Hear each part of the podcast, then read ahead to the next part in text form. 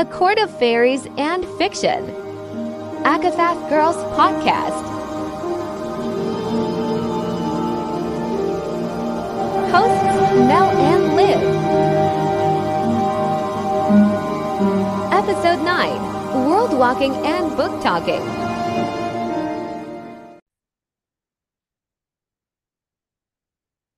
Okay, hello. Okay. Hello. Hello. Hello again. Um, I have no notes for once. well, I have notes on my phone, but I don't have typed out notes for once. so I we'll see how notes. awkward this gets with my train of thought. If I had, I'm going to be doing type notes when the kids are more established, but I love them. But okay, let's do it. Let's do no notes today. I like it. Oh God, I was like, oh crap, I don't have like any typed notes left. Like, shit.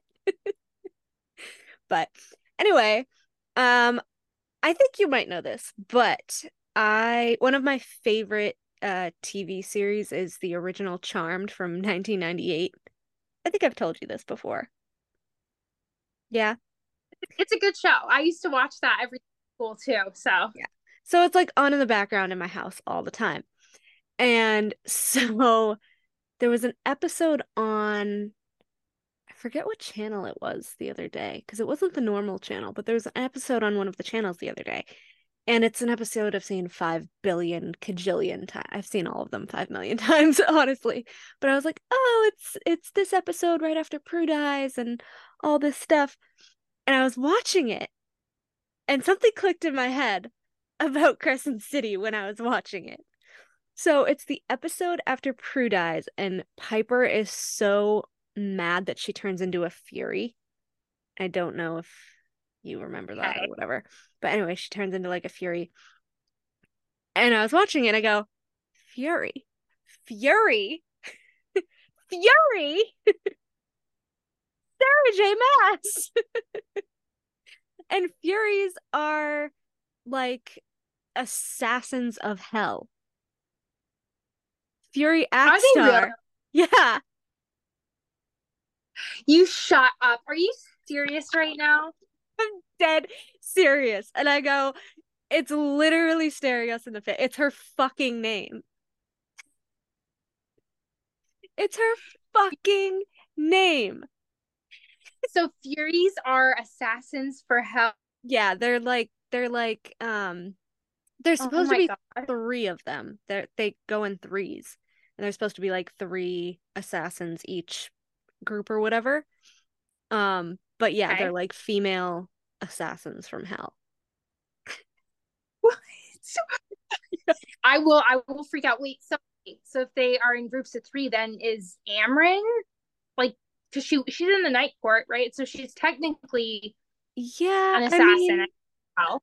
If if if that's how. Yeah. I mean, so I know a lot of people are like, "Oh, Amren and Fury must be connected," but honestly, um, I mean, so. Amren kind of fashioned her body after people, so it's not like really her. Yeah. I mean, Fury could have, but I'm actually thinking that Fury is 100% Thanatos' daughter.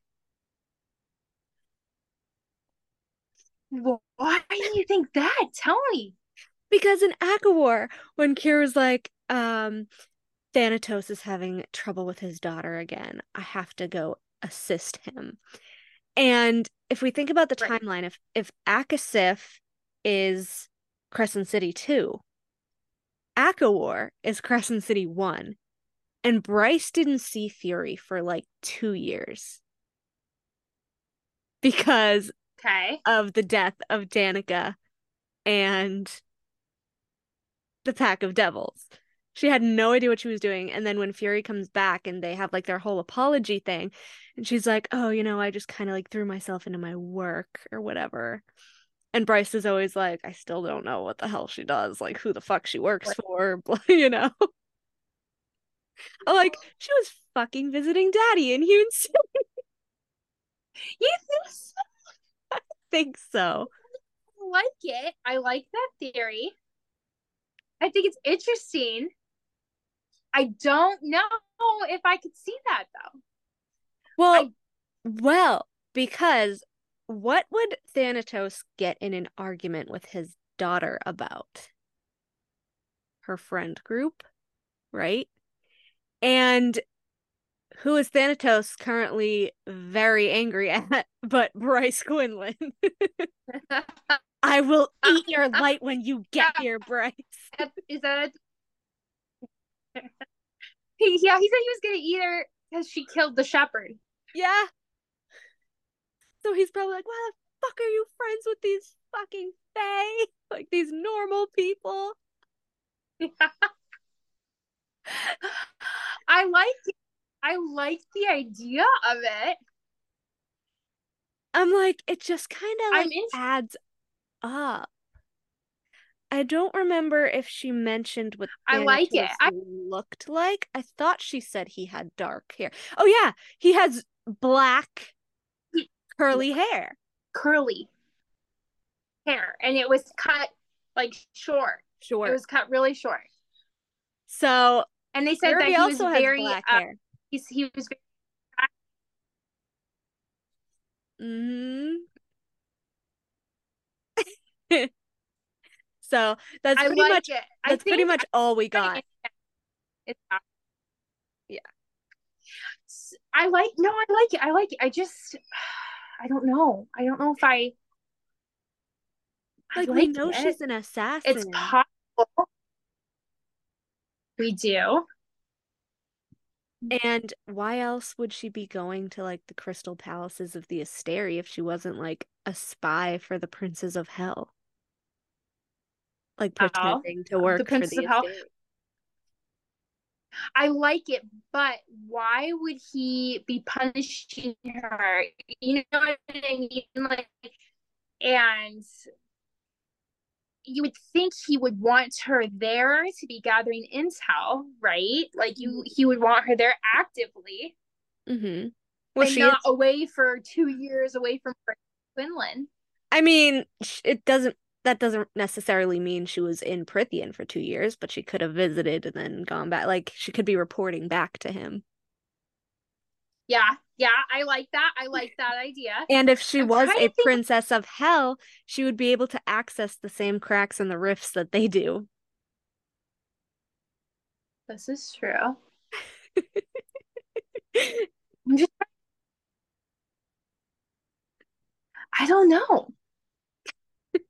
I don't know. I mean, I'm intrigued with it. I like it, but I'm not into try and convince me more. Like what what else? Like do you have any other thoughts or any other There- Yeah. We don't know anything really about Fury, and we don't know anything really about Thanatos. Like he's only mentioned once in ACOTAR, and then we see him in Crescent True. City too.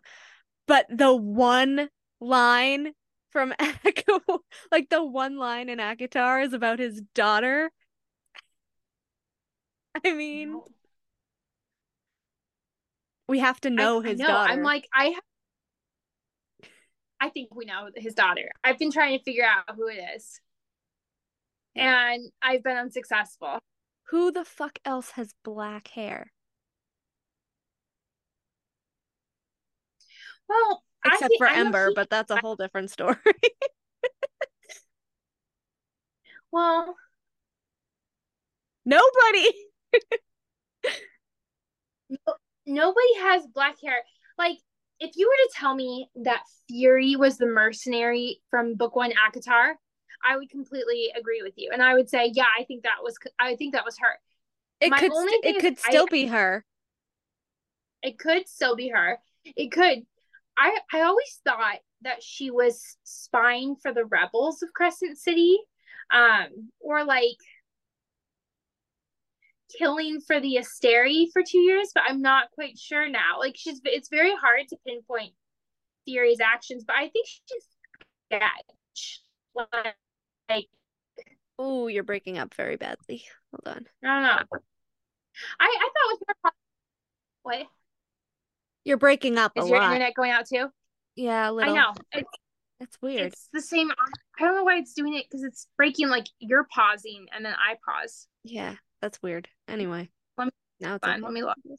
Let me see if my settings are uh, okay. Mine It says says that. I'm on. Yeah, me too. I don't know.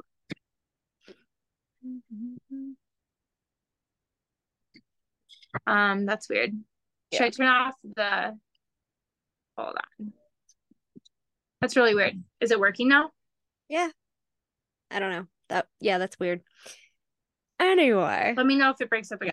um yeah, so actually um when I looked up Fury the other day for my uh art thingy that I did on Instagram. Yeah. Yeah. Um it, yeah, it says she has dark hair and chestnut eyes. And I'm pretty sure I actually I don't know if it says it here. Um oh yeah, yeah, it does. It does say here, and I think she is the mercenary. So it says onyx hair, long but now in a short bob. She has angular chestnut colored eyes and light brown skin. She almost always wears head to toe black. So the mercenary also had light brown skin and black hair. I swear she's. I swear she's the. And not only that, but the chestnut eyes. Farrah's like her eyes were dark, but they had all different shades of brown in them. Yeah. Um, but I don't think know she's what working I the also thought too for a while. I think she's spying Why not? because say? Thanatos, say Thanatos is her father, or she was the mercenary. Why would she care about like dead Fae or any of that stuff if she was working for the Asteri? Because the Asteri want to demolish the worlds or take over the worlds. You know, I think she's reporting back to the Yeah, I- princes about the Asteri, pretending to be on their side, kind of like how Tamlin did with Hybern. Uh, Infiltrating. Interesting. I can see. I can see it. I can, yeah. I like it. I just, I don't know. I was just like, But. Well, I know I'm curious. I think that we should figure out fear. Like, what what does she even do with all of her time? You know, um, I always thought her and Lidia like were working together.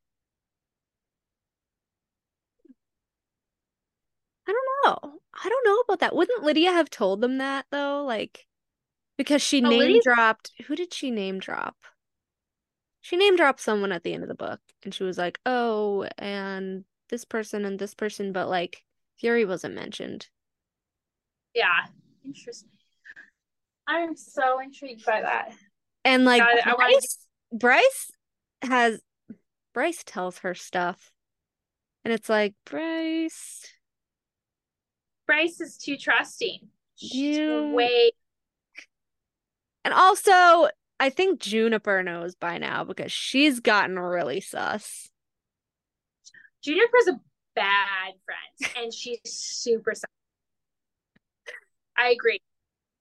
I- I th- honestly, I think she probably had to choose like my girlfriend or my friend, and she chose Fury. You know? Yeah. That's what I'm thinking. But anyway, uh, I have notes based on my re-listen to our episode seven. like a lot of Wait, notes. Do you want me to bring this up though? I just Yeah. So I, I find this really interesting too. Dread curled in Hunt's gut as the Autumn King murmured, Micah, the arch- archangel, must have done it before he left quietly unseen, anticipating keeping them at bay while he experimented with the horn's power. With Bryce, I have a helicopter, Fury said, and I keep it off site. Why does she have a helicopter? Do you need a To helicopter? sail through the roof. That's crazy. Like I just I She's can't figure out. But you want She's what? I think you're right. I just the the Fury assassin from Health. I mean, like even with Fury's helicopter, he would be too late. They said. I was literally watching it and I sat up and I go, oh. I was like, stupid. Her fucking name is Fury. Yeah. Yeah. Yeah. like light bulb moment. Has The dog faced women from hell. Interesting. hmm I saw something today at the store I want to tell you about too, but I want to hear your other theories first. I yeah, there's a lot. Well, not a lot, but yeah. Anyway, um I don't really know where this is this train of thought is going, but I jotted it down as a note anyway. Okay. Um I think I sent it to you. It was one of the ones I sent to you. But how Bryce says that the Ori space map thing, she asks the astronomer like, is it tech or magic? And he said, can it not be both, right? And then I was thinking, I was like, is that the only like tech and magic we've seen? But it's not because we've seen it in Prythian, Lucien's eye, made by Nuon, Yes. who actually is an alchemist. Okay. Yeah, which is she kinda is. So I- I I went to the High Lords meeting and he's like, "Oh, my tinker my tinkerers and alchemists are no fools." But I'm like, "So she's both in one." And I'm like, "How does how does the Dawn Court have tech? Like how does she create tech in a techless world?" And it made me wonder. And then it's just it's just weirder because Amren like fashioned her body after like Nuon and the Zion people too. So I'm like, Yep. hmm. Again, I don't really know where the thought's going, but the fact that Nuon is the only one who can, at this point, the only one that we know that can create tech infused with magic. And she gave her her supposed best friend that eye that can see through any ward and glamour. Oh, I kind of like it. Well, I Mm-hmm. think that, you know, again, it's going to go to Mr. Lucien, right? So here's what I was thinking about. Back to the Dawn Court, because we know virtually nothing about them, right? We know Except that they two- look, well, look like new. we know like three things. So we know that Thesan bri- uh, shines the brightest out of all the High Lords. We know that Okay. again, Nuon is the only one who can do tech with magic or whatever and can do all these weird potions with alchemy. And we know that the peregrines from the Dawn Court or the angels from the Dawn Court were creations of the Asteri. Did did you get to that part? Did you finish Yep. the book yet? You did. I didn't. I have to finish, but I I already knew that because the the Asteri said that they made basically. I think it was like was it all the winged? I think it was all the winged, yeah. So they right? attempted to make angels. Illyrians were the prototype, aka the fuck ups. Yeah. And then they were successful in making angels with white wings. And like I said, I think the ones with darker wings are crossbreeds, but you know. So the seraphim, which are Drakon's people, are with like half fae, which is kind of weird too. But the peregrines are also white winged angels, and they hail from the Dawn Court as well. Thesan's lover is one of them. Yep. So they're kind of suspicious all over the place. I was gonna say maybe the betrayal Sarah's talking about is like a court against court or something like that. Like maybe we'll see the Asteri come back and they're gonna go to the Dawn Court, right? Ugh. Possibility. I like that, but I also hate that because like they're the neutral court. Like they're supposed to be the healers and the sweetie pies of like all the courts. like I don't know. Uh, Like don't don't I do don't my know. girl I- Nuon wrong. Come on. Come on. Although if she's kind of shifty, that would just be more points with her toward Eris. So I don't care. But hope they end up together. I would love that. Her and Eris would be such a good Why did she put that line in there just to tease me? No, I think it's totally a clue. The most decent he's ever been. I hope he he should. He needs to move on for more. Know. You know, he He needs Forget yeah. about- At know. the very least, he needs a therapist, and she would be good. I but- agree. But um, back to Lucien's eye. I think Nuon kind of knows. Basically, we all know that Lucien kind of wears his heart on his sleeve. And so, in that way, he can be kind of naive with people he cares about. Like we saw, like we saw with Feyre, how he's like, I know you wanted revenge, but I didn't know exactly what you were gonna do. Okay, but you hid her mating tattoo from Tamlin. Like I like he's kind of naive in that way. So what if Nuon did that to his eye in preparation of like shit, like if the Asteri and the princes are gonna start a war, like he'll be able to see who's under the skin or whatever. I can see that. I kind of like that. I like it. Like I don't know. I don't know. I don't know. See, I just I never even really thought about it. I always thought that was just magic and he was lying to everybody. That's what I thought too. But maybe that's what Sarah wanted us to believe. I don't know. Maybe. I don't know either. I- But I like it. I mean, Nuon's very intriguing to me because she's like the only woman who is kind of like self-made, right? Yeah. Yeah, pretty much. Like we don't really Mhm. have a history of like her and Thesan. Like I would assume they were probably childhood friends with like how he talks about her, but who really knows? He has a lot of faith in her. He has a lot of faith in her, no. which I find interesting. I know. That yeah, he does. I'm gonna be mad if she ruins my girl. I'm gonna be so mad. I I know. I think we should we should all be very nervous for what's going to happen. You know what? I have a thought. I have not read the Tog series in entirety yet, and I'm just circling back to when Thanatos said that he had a daughter that was acting up.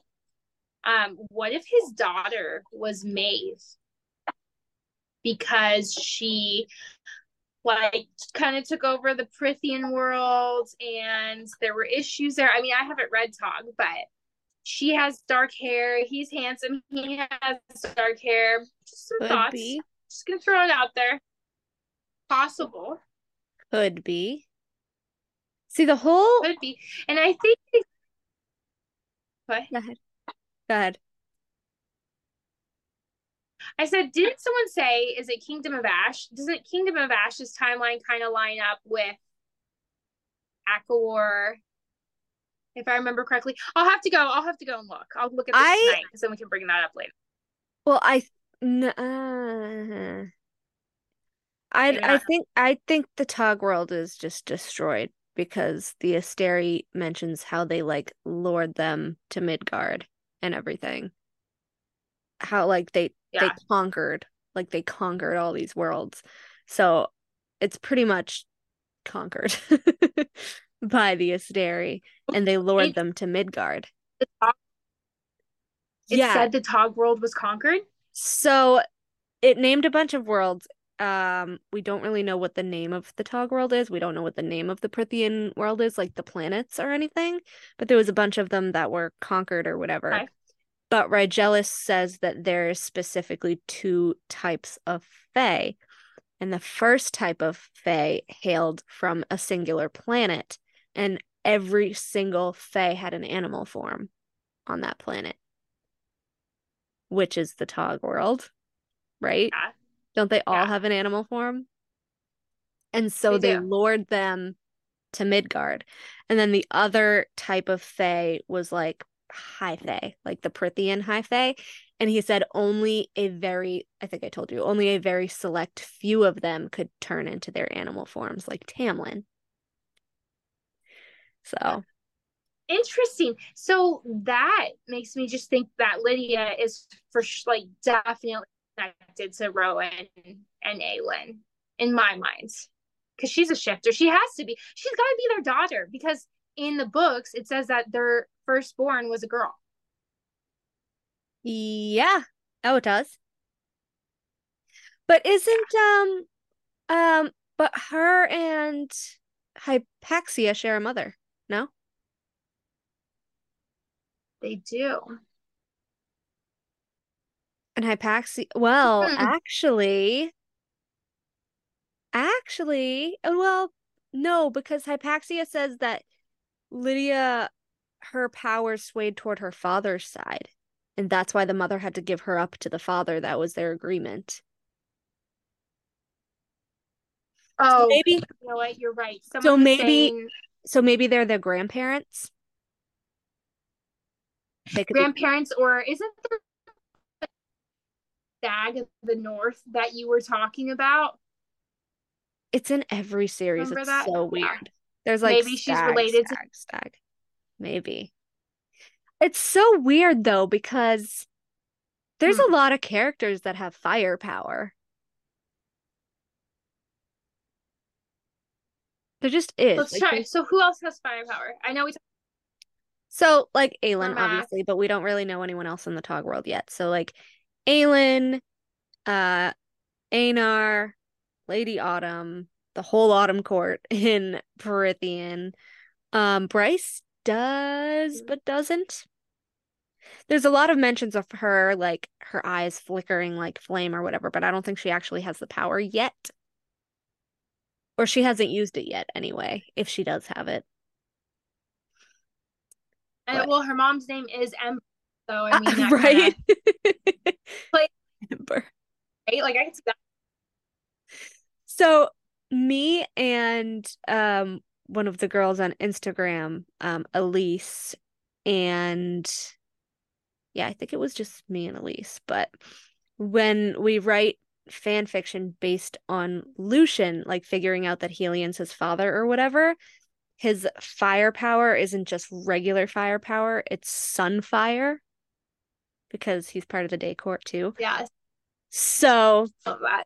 and that kind of makes sense to me because um obviously as we said the sun is the biggest star and Bryce Bryce's light is basically like kind of like raw sunshine right and then Ember looks exactly like Helion Yes. I'm still convinced she's related to Helion. How could she not be related to Helion? They have the exact same description. The exact same description. Exactly. It would be interesting because but there's evidence for that because Helion said, remember the, his reaction to the mask was so violent and like so that it was a warning to him. What if Mhm. like you know he, the rest of Helion's line actually is in Midgard. Midgard? You know, Yeah. Yeah. Totally. And like I also find it funny that like we got Thiesen's parents' history, we got Rhys's, we got Tamlin's, we know kind of a little about the Autumn Court with Lady A, but like we know nothing about Helion. Nothing. Except for that Nope. joke. Except for that joke that Cassian made where he was like, Oh, I was fucking your mom, or like whatever the hell he said. And then Helion was like, he liked it. He was like, I forget how much I like. Right? But like like is Ember a sister, a cousin? Like we know nothing. I find it weird. And Ember has suspicion. the what? Yeah, I do too. And Ember and Bryce both have this fascination with the Pegasus too, right? Exactly. It's so I'm like they ha- she has to be from the day court. It's like he She we, has to be like, and we just we know Oh, nothing gosh. about his family. It's weird. I I feel like the people that have these like blank histories or don't have a name or something they're obviously like key players and like the history or there's like a twist with them there has to be right Yeah. why else I pre-ordered the one with Ember and Randall's chapter. From um Books a Million. Books a Million? Yeah. i did too You did. Yeah. I'm like, I know for a fucking fact there has to be there has to be some sort of secret in this bonus chapter. I will go over it a million times and just like pick out little tiny sentences. he said this no yeah oh yeah Can you like- imagine? Can you imagine if we it, it's like a perfectly normal Randall and Ember scene and you know they're just chatting it up with new visitor friends whatever you know settling in Emil or Cooper whatever his name is now and Ember's like oh you know like let's go out for lunch or something let me just change and then like she goes like in her closet and then she's just like there's just a moment where it like verbally pans up and it's like her crown in a case. Melanie Like her sun crown. got Melanie I feel like that would be really cool. And then she just kind of like covers it again after like looking at it for a little bit, like out of nostalgia. I love it. Holy shit. I am obsessed. And now if if that doesn't happen, I'm gonna be so disappointed. Because now that's all, all I'm gonna think about all night is that That's all I've been thinking about since I heard that they had a chapter. like the lost princess of I the love- day court. yeah. I'm like, she needs a spiky sun crown. I'm upset like I'm obsessed. It has to be. Yeah. And like especially especially if she is like like we said like half fae and she just like was born but she was mortal instead of the fae side I would freak out. can you like half sister of Helion Do you know what's so funny? Is I read Crescent City one like a lot like a while ago, right? Mhm. Went on Facebook to the Sarah J. Maas group, and I was like, the one reaction like I want to see probably the most to Bryce coming to Prythian is Helion's reaction. And if that was like, and, and this was like years ago, right? And for some reason, because I was like, there has to be, like, I, I just felt a tug between Helion and Bryce because obviously of the Pegasus and stuff, but also like Bryce is a bombshell and Helion is like such a horn dog. I know I know but like, like, oh, bro gonna- that's your niece shush I know. I or he's gonna see Bryce and be like, holy shit. like my sister had And, like, no- freckles and eyes like that Yeah. I swear to god if we don't see her fucking crown i'm gonna be so sad I'm you literally have my expectations now. I just that's not in the bonus I chapter, saw it and I literally just created the whole chapter in my fucking head. So now you have to write that in your fanfic because like I expect that and if I don't get it, I'm gonna be disappointed. Oh my god, I should literally I was actually thinking of just starting like a fanfic where each chapter was just like a random like bonus chapter of Crescent City that I had thought of. Do it. Like just random scenes that I've thought of.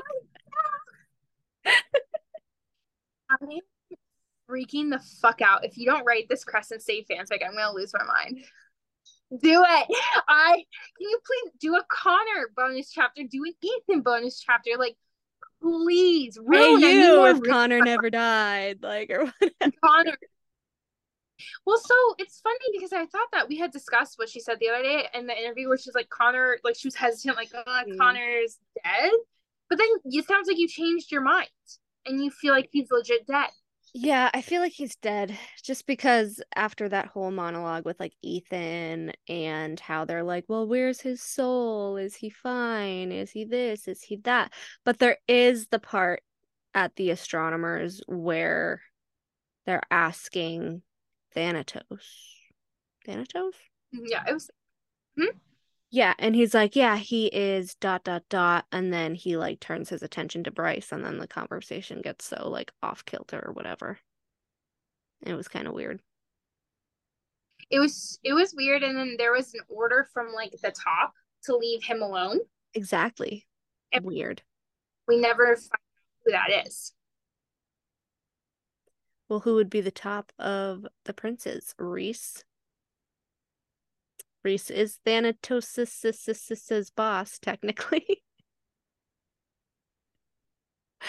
I, I listened I listened to the ACOWAR graphic audio last night. I've sent you so many of the little clips, but um it was I'm the so scene it was that scene in Hewn City um where Keir is like, we always wondered where you went when you weren't up there.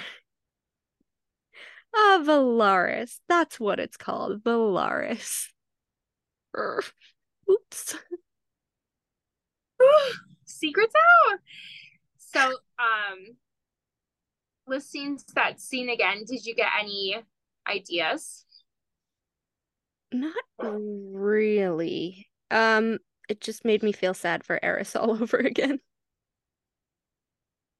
Eris, Eris has the short end of the stick because, like, you know, if Mor is really his mate, that sucks. Yeah. I put the two uh Eris clips as reels if you want to listen to them later. Oh, of course I do. The I'll tone, the tone when he was like, well, after you fuck that Illyrian bastard, and then they all snarl at him. And then he's like, I know why you did it. And then actually the the the way that it's worded when he confronts her, it says, which I didn't really remember, which I've read it a million times, but I didn't really remember it. Um, ooh. But it says, Eris looked between them, her and Azriel, smiling faintly, secretly, as if he knew something that Azriel didn't. Which he does. He knows that she's gay. And then they go through it, blah, blah, blah. Says, I know why you did it. Again, that secret smile that had more shrinking. Shrinking. So I gave you your freedom, ending the betrothal in no uncertain terms. He said that to Mor, to her face. And then, what happened next? Azriel growled. A shadow crossed Eris's face. There are a few things I regret. That is one of them. But perhaps one day, now that we are allies, I shall tell you why and what it cost me. And then Mor goes, I don't give a shit. Get out. She's awful. I'm sorry. I, I just cannot get behind her character. I can't. Just, yeah. I don't know. No. Um, let's see what else. No, ma'am. Not me. Um, I want to hear of the theories have. Tell me what else you got. Because I, I got to tell you one too. Um, it was mostly the Fury one, but I have. I like- Oh, I like it. so ugh, your internet connection is unstable. Great, I know. Actually, It's okay. I'm just gonna pause for a second. All right, so let's do a smaller one, actually. We'll do the bigger one when we have more time because it gets very complicated with like bloodlines and stuff. Um, so I talked about Crescent City 2 being around the same time as A Court of Silver Flames. And um at the end of toward the end of Crescent City, um, do you remember when Ethan or I don't know if you got there yet, but you know about it. When Ethan goes to the astronomers to try to save his mate, the mystic. Yeah. And he's like, it's so weird, like he's not around, like it seems like this place has been empty for like a couple weeks or whatever. And it kind of goes toward my theory that he's Koschei. Because I me? love this theory. Yeah. So he's nowhere to be found toward the end of Crescent City 2. And toward the end of ACOSF, we have Koschei talking to Briallyn and Azriel and Cassian.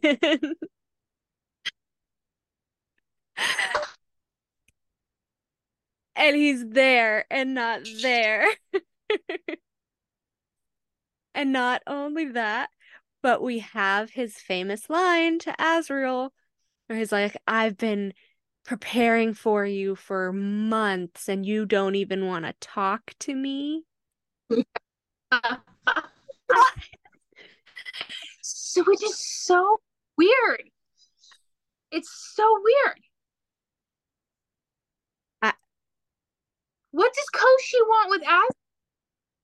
What did he find out from his mystics that has to do with Azriel? Is what I want to know. I I want to know too. I want to know did he find out maybe that Azriel's a prince of hell?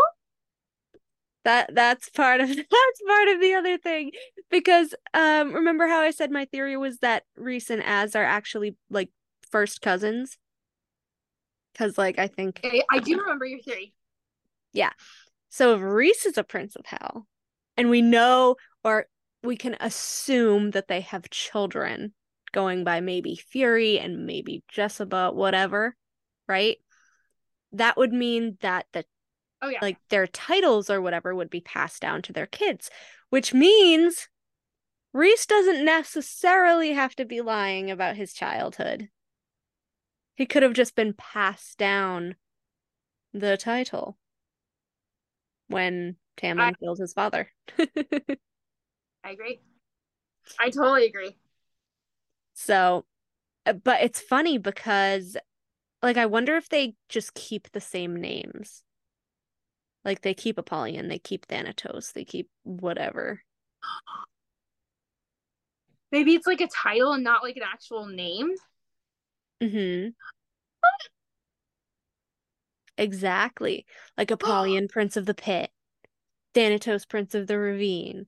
Like, I wonder if they just inherit whatever powers their original whatever their fathers had or whatever whenever they die if they die. So Rhys could be Apollyon Prince of the Pit and not the Apollyon they were talking about, which could have been his father, who we know fought against the um Asteri and the slavery of humans. Yes. Yeah, totally. I love this. I I love this series. Which means if Azriel is his blood cousin, the Lord, his father, could have been a prince of hell. Or or since we know that they can have daughters, it wouldn't be passed to the mother, so it would be passed to him from his grandfather. Totally.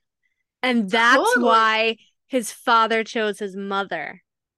And that's why him and the brothers were so sus about his shadow singing powers. Because they're a power from hell. And that's why everyone in Velaris is terrified of him. Yeah, yeah. And why he has a dungeon in Hewn City.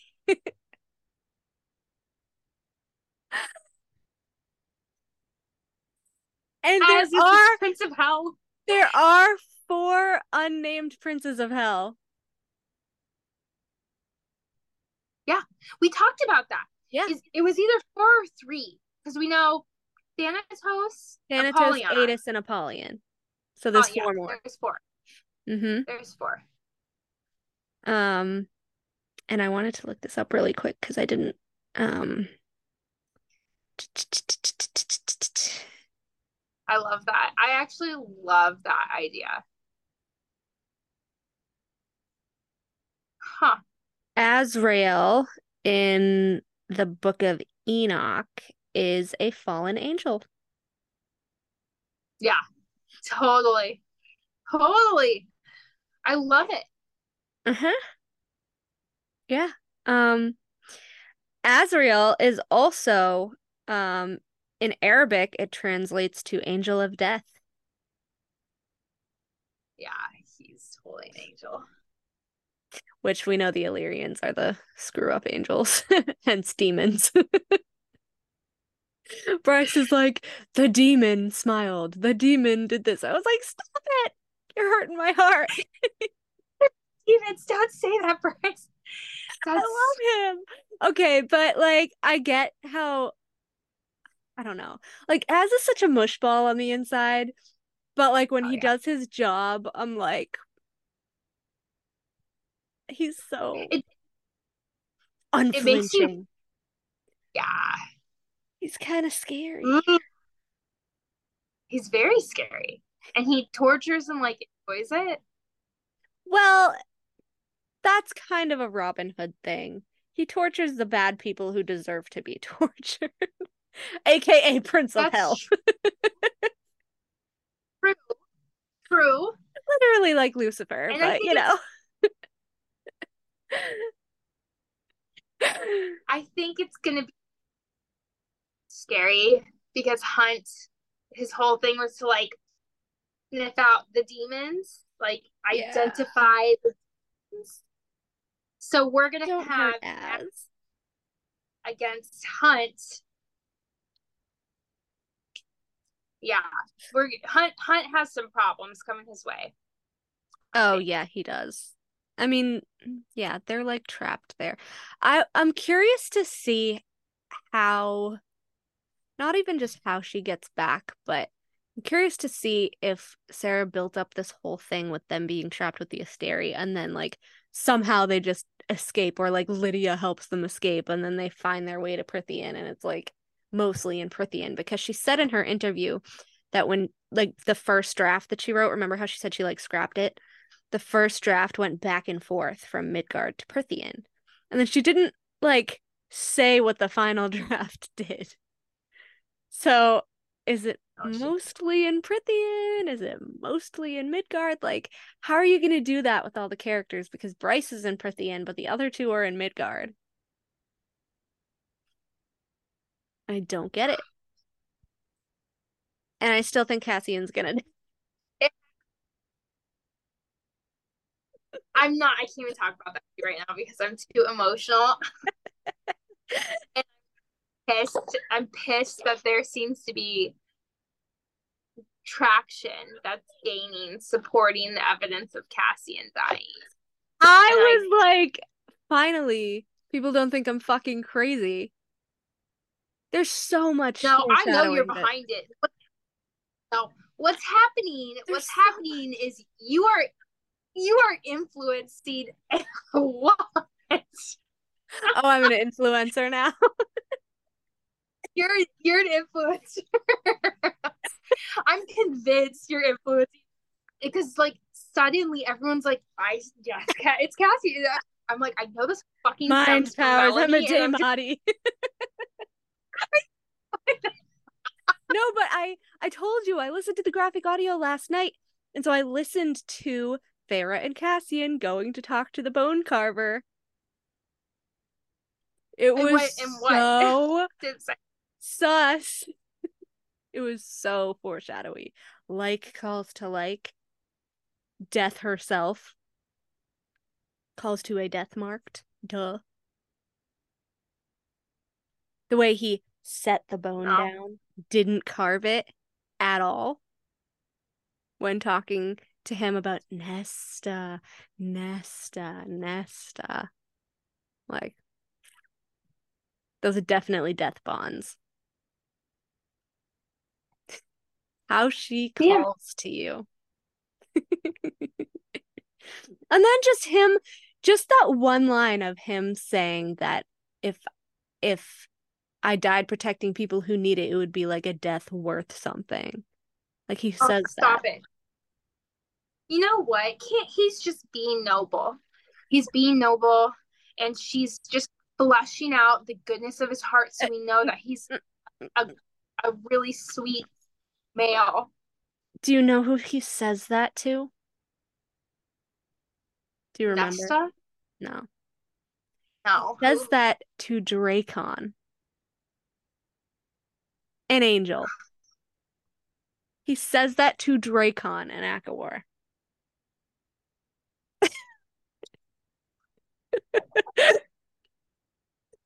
to Drakon. So let me ask you this. Let me ask you this because I, I think after this we gotta cut it. We gotta end it because um are you predicting that Cassian's gonna die in Flame and Shadow or the next ACOTAR book? Flame and Shadow. You know what? If he dies in Flame and Shadow, I might just be done. because I mean, again, the bonus chapter could be in the middle, but I find it weird that he's not in a chapter with his mate. Oh my god, stop. You're making me sick. Okay. Bryce Here's- and Azriel and Nesta, where the fuck is Cassian? Those Gorsian bullets really got to Fuck up.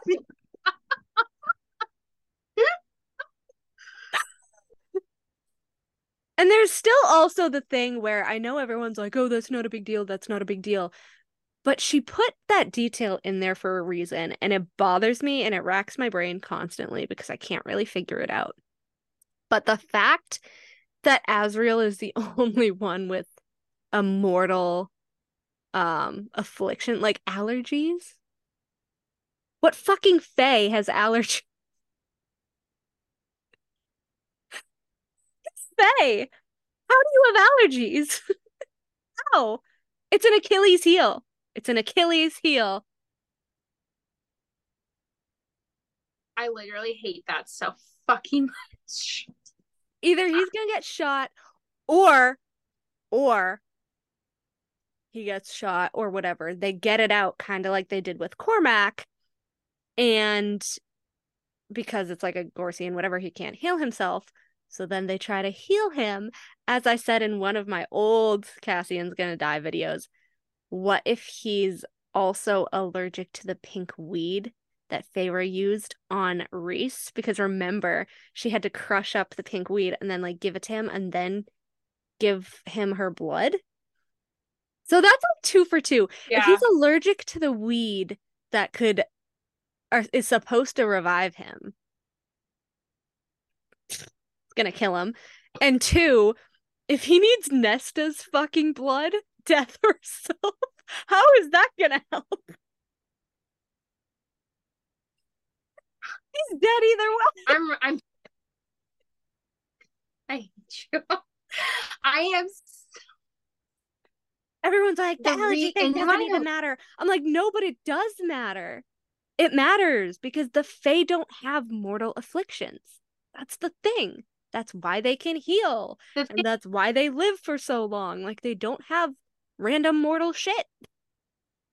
Why? Why does he have an allergy? Why? you know what sucks because That I'm still gonna we're still gonna yeah. We're still gonna we're still gonna film that video and I'm gonna defend against it until I die, until I read the book. I will start making my notes tonight at work.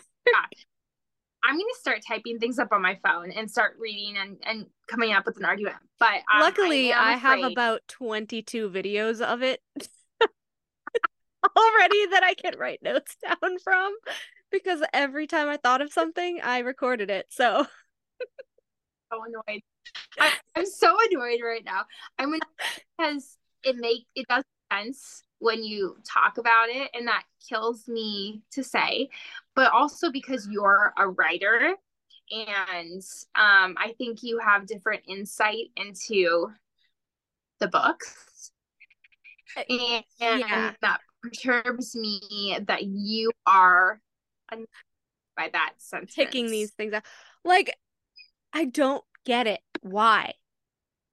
Why? She does not But like no, in but like no, no. Feyre has I Feyre has what? Feyre has IBS. Feyre has IBS. She only had IBS as a human, technically. The watery bowels were in book one, okay? no, they were in book two and three too. Well, she was scared, all right? That's not IBS.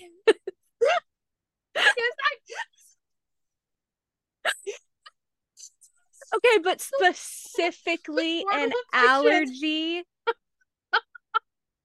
specifically an allergy that can kill you. because I, I literally read that and I was like, okay, like he's in spring. He has I'm like, why the fuck does he have allergies? Like, if you were born in Prythian, yeah. like yeah, like you were born on the Night Court, but like what? What? It made no sense. It made no sense. And in my book that I'm writing, I'm not going to give anything away, but in my book that I'm writing, I have literally one small scene between the FMC and someone. I won't give it away, which is just riddled with foreshadowing. And only one of my beta readers picked up on that. One. One. She was like, this was a random scene, and is this foreshadowing for something like this? And I was like, you're the only one who figured it out. Damn it. I I if she breaks my heart, I'm She's I gonna just break don't her know heart if I can come regardless. Like somebody is gonna die regardless. Somebody from. Prythian is gonna die. But like, why? Like, why does somebody truly have to die? Like, we've been Oh. through enough. We've been through enough in all of her. Like, she has tapped. Truly, she uh, she has tapped us out on our emotional damage, and like, I don't feel like we need to go through anymore. And I hope she hears that because she's tapped me out. Okay. Okay, but just like logically speaking, like a, just a question to you, like sure, he's the war general. After the war, what is his arc?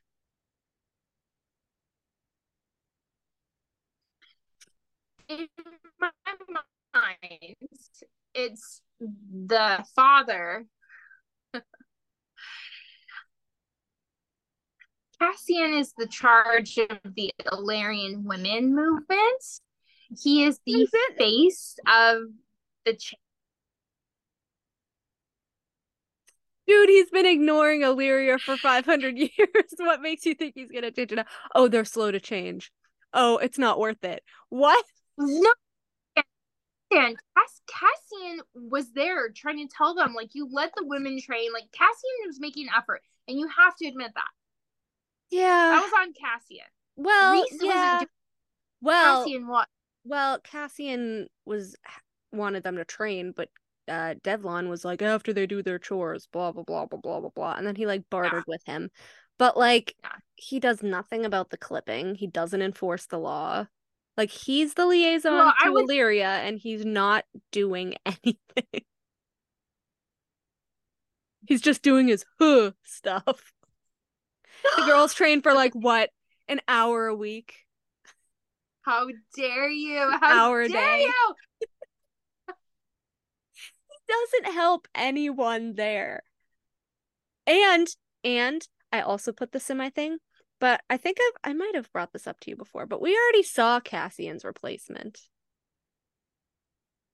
No, no, I'm gonna stop you right there. I'm gonna stop you right there because two things. This is going in our Cassian video. Okay, it's gonna go in our Cassian video, and I have a screaming little baby that needs me. We saw his replacement.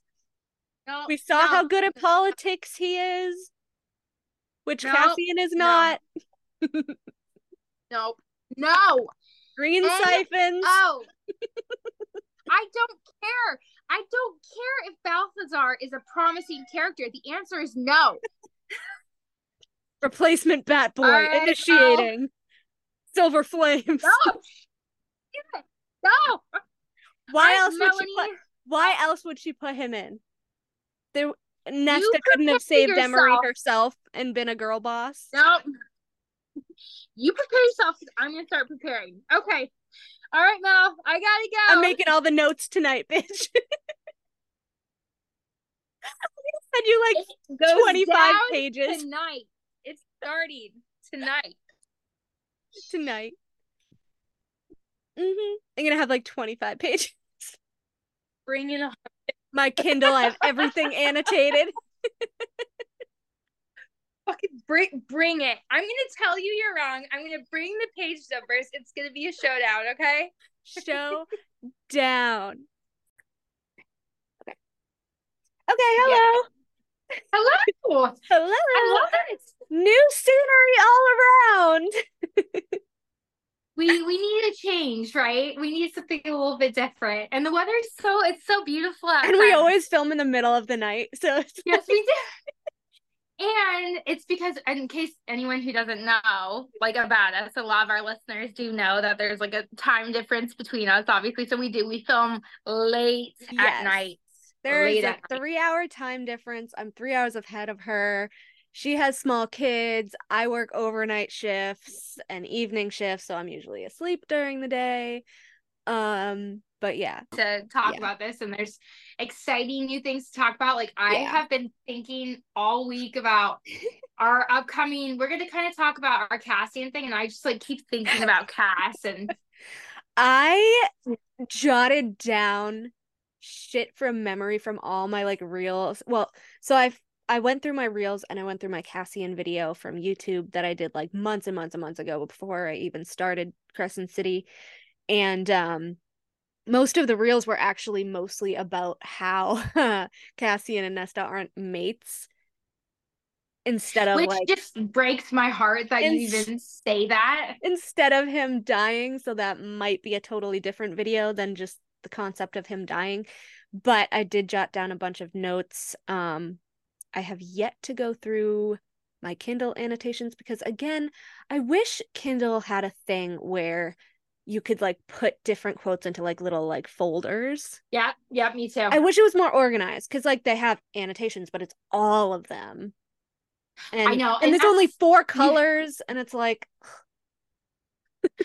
I know. I did this. I was thinking the same thing because I was going through and I annotate on my Kindle instead of like a physical book because it's Yeah. easier. Like you Yeah. read on your phone. i'm you not read on your highlighting my book I'm not. I know. It's like I'm not highlighting my book. it's like kind of sacrilegious. Like I like to highlight but I, I want to have a pristine book and then I want to Mhm. have a highlighted book, and I can't have two books of like everything. Yeah. Right.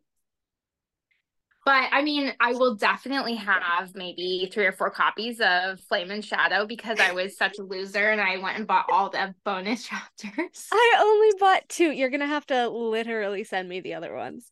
Oh, I'll send it send them all. I got obviously the Walmart Azriel Nesta Bryce one, which I'm excited I did about, not get that one. and I got the em- Ember and Randall one. Yeah. Did you I think I got all of them. I kept bugging you. Did you read the chapter that I told you I was gonna write, and then I wrote it for you? No, I haven't. Okay, I haven't read it. Stop. It, in my defense, no, I've been thinking about it. I had my kids forever. Let's see. My kids are three and one. We had their birthday party yesterday. It's been a really like hard I saw month. that post. Holy shit! You went overboard. That- Are My you family's going to same thing. remember this? I know. Three year old will. I think she mm, will. Maybe. I don't know, remember. Do you remember when you were three? I don't remember when I was three. I had a fucking Barney cake. My mom dyed the kitchen purple. My whole face was purple. I don't remember that, only from the video. I hope I hope she remembers it. I'll have to send you more pictures of it because I mean she it was really fun and Yeah. cute and we had the Sleeping Beauty there and Spider Man and but it was needless to say these past two months have been like a living hell like Ugh.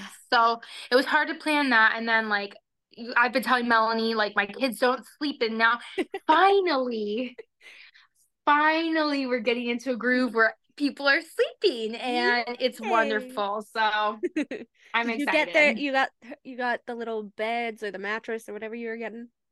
I got we got mattresses for both of them. We moved Autumn to a big girl bed and she loves it. And then the baby and I have a bed now and we sleep together and like it's like what you and I talked about. It's Yeah. so much better. yeah, I was I was so much I tried to give some helpful tips, but I'm not a parent. I'm just a very very very older sister and a very very very older cousin. So You had some really good tips though. I used like a lot of them. I used most of them actually. So But the way that my aunt work. still gives my five year old cousin baby melatonin to go to bed because she's like, he'll never go to bed. He'll never go to bed. there are some children who just like don't They sleep don't and I run don't out understand. of energy ever. They I have to be know. knocked out.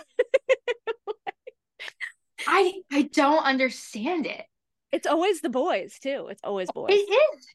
It's always the boys. My girl sleeps just fine, but my son, holy Moses. Eh, Well, that was a double whammy. It was not only your second child who is always the most rowdy, but it's also a boy. Boy. It's true. I feel like there's a typical pattern. Like, um, the eldest, like if it's a girl, is like usually like very by the book, like things. I, I'm an eldest girl too. Me too. And we're, can we just talk about too, like just so maybe our listeners can get to know us a little bit more because Yeah. we've never really Yeah. talked about ourselves. Like, so I'm an oldest child. I think Melanie, you're an oldest child, Yeah. right? Oh yeah, by a, by a while. By a while, and you're also a Taurus, right? I Our am too. birthdays are four days apart. I know they are.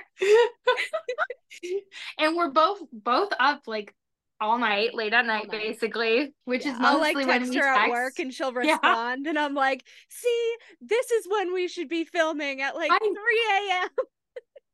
That's when we get our best ideas when we're just like sleep deprived.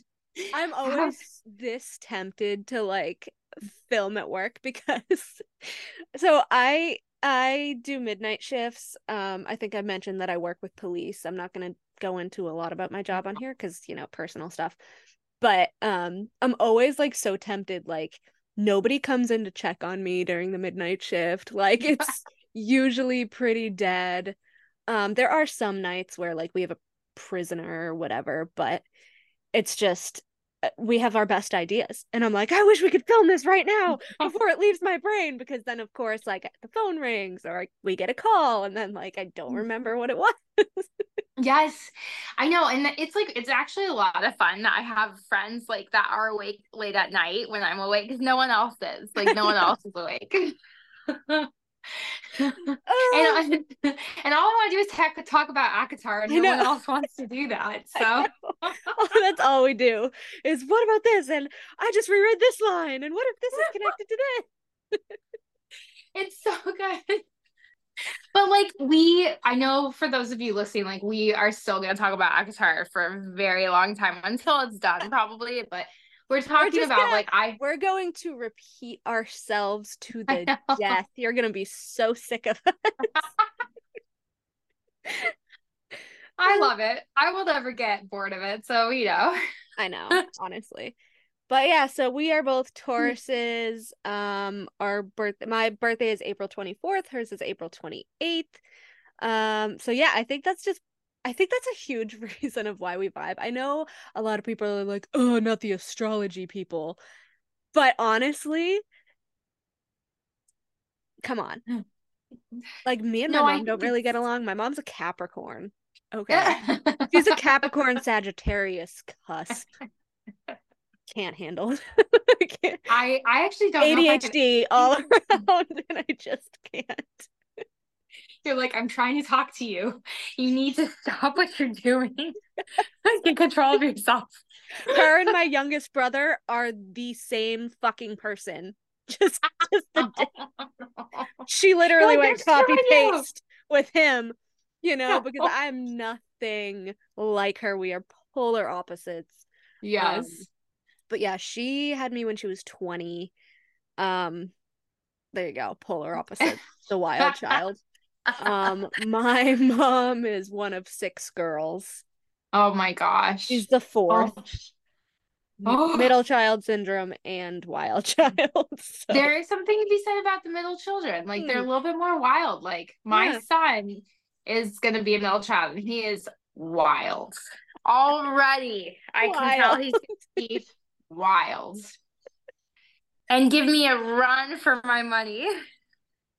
My son is gonna be a middle child. Oh, tell us you're not gonna have more kids without oh, telling know. us. you're like, just so you all know. There's gonna be I'm- more bedtime hangups. Oh no, I'm so sorry. Uh, I just I feel so bad, you guys, for Mel because she's been such a good like sport this whole time. Like we had this idea to like it started with a video. It started with the Tamlin Lauren video. oh my god. and Yeah. in theory, right? Because I am I'm still convinced. I don't care. I'm still convinced that's what's And gonna then- happen. And then I was just like, okay, give me your ideas. I'll put my ideas. And it turned into like this 13 page thing where there could not possibly be one video. And I was like, you know what? Podcasts kind of seem to be on the rise. Why don't we just do a podcast about it? Yeah. And Yeah. it became a thing. and so here we are. Hmm. Um, I think on my last check, actually, let me check now because I haven't checked today.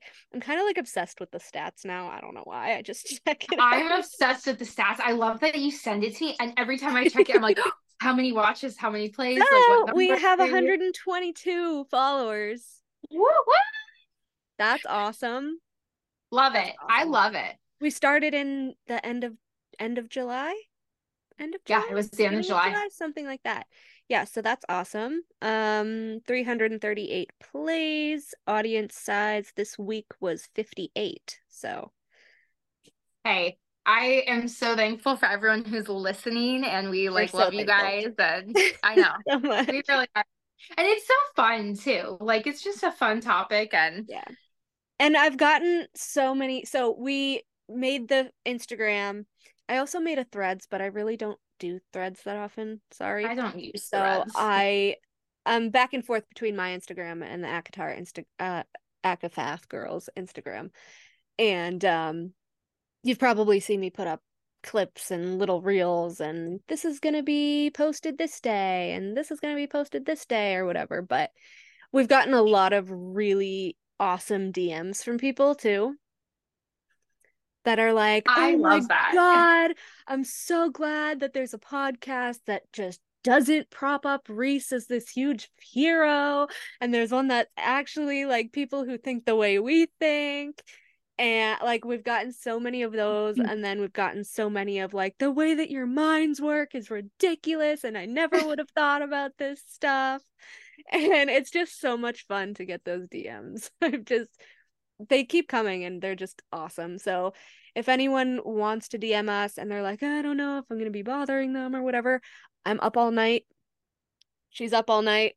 We're to answer. One of us is to answer Do it. We love it. And like we love Do it. feedback too. Like you said, it's like it's so fun to read and you know, we want people and like too, like I think you and I talked about later on once we get more established, like having like our listeners as guests or having Mm-hmm. Yeah. people with series as guests, like and interacting. So Exactly. Yeah.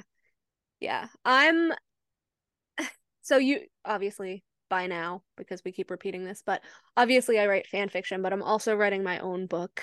Um yes. Writing my own book. It's been months since I You actually are. went into You the are. It takes people but- years to write a book. It's been so I started writing it actually the same exact day that I started writing my ACOTAR fanfic, the main one. So April 25th of 2022. So it's been a year and a half. So And I can't wait for the day where we're talking about your book on here and I'm like get to ask you all about it because I'm so excited. It's gonna I am happen. the worst. I am the worst. I will give everything away. like No, I mean you've been pretty good. Like you've held yourself back on some of it. some of it, some of it, some of it. of it. I mean you're like you're nowhere near SJM. Like she I know. is she doesn't give anything away. But Yeah, I mean, if I ever did Q and A's, like I would drop a little thing here or there. Like give them something, especially if it's a paid event. Just saying. Drop an Easter egg. Well, yeah, I can't. We're not even gonna talk about that event because because I've got thoughts, but it's that's for another day. Anyway, I'm still petty, Anyways, but I know. but yeah, um I don't know. I kind of get worried because like I I see the trend of fantasy books going around Instagram and everything and a lot of them are kind of like ACOTAR yeah. or like pirates or you know like the big kind of fantasy stuff and I really don't have a lot of world building. Um I think we talked about Charmed before how I love that show. It's a good show. I used to watch it too. Um, and so mine is more kind of like that. Like it's not huge world building. It's like in the modern world and they just happen to have powers. Um, there's it's kind of hard to explain. But basically there are two parallel realm realms, which also reminds me of Crescent City now that I'm talking about it, but I hadn't read it when I started my book, I swear. um, but there's two parallel realms at the same time and one of them is the human realm which is obviously like earth or whatever and the other one is the magical realm which is still earth but it was created out of a pocket in the human realm I love it. No way. basically basically some of my lore is that there were it wasn't the Salem witch trials because I wasn't going to like drop actual history or whatever but basically there was in my book there was a worldwide witch trials and the survivors of that decided to rally all of their power together and create their own world so like they wouldn't be hunted or taken advantage of or experimented on and stuff like that so they created a rip in the world and the atmosphere and they went through it and they created their own world and so that's the magical realm and that's where all of like the witches they call themselves witches obviously that's where all the witches are now and they don't trust humans because of all that history that had been handed down and everything and that's basically the lore for mine and there's not a lot of huge world building because I don't. Go ahead. Sorry. it's no it's just it's the modern world the only difference between the human realm and the magical realm in my book is that the magical realm still has a monarchy or monarchies because there's different kingdoms Yeah. but I've only really delved into two, which are like enemy kingdoms or whatever, and there's history about that. But um, yeah, the only difference is that there's monarchies in the magical realm. I love it. I lo- you know what too is I feel like, and I agree with you. I think Mhm. there's a major trend that a lot of the fantasy books are starting to sound like ACOTAR, yeah, and it's and it's not great.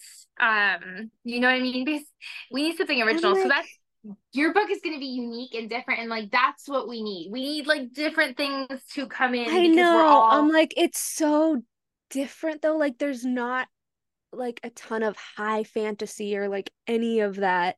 Like, no no. fae or like no pirates. Like, there's none of that stuff. So I kind of get worried that it's not gonna be popular. Like, they're gonna be like, oh, this is boring, and then just kind of put it down. But I disagree. I disagree completely because like lately too, I don't know if you guys ever go through this. Like I I'm a this a crazy binge reader. So I could read like I could read Crescent. I think I read House of Earth and Blood in 3 days because I read it all day, all night, all day, all night.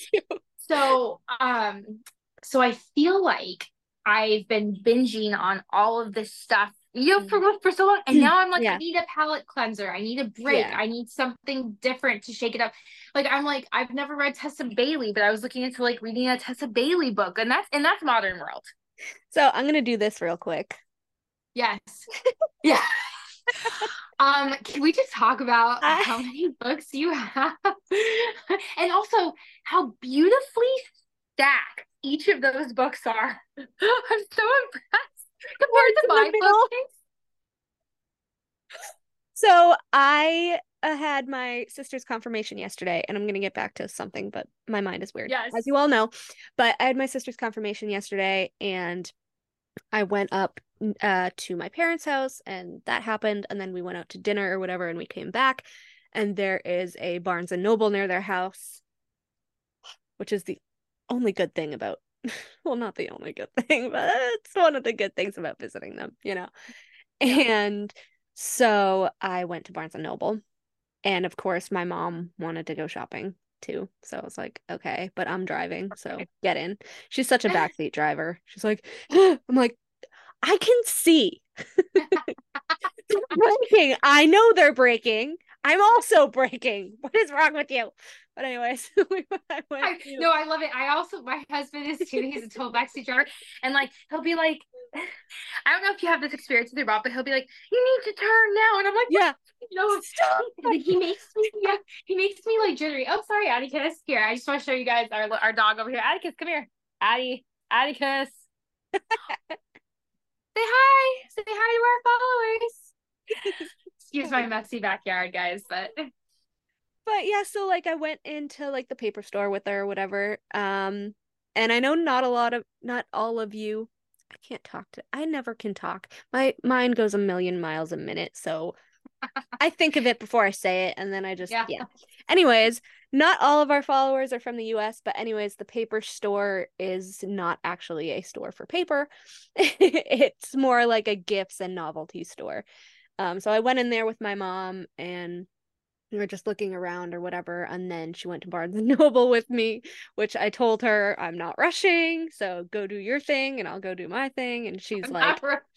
She just texted me. She's like i found an open chair in the history section. I'm just gonna be sitting here. I was like okay.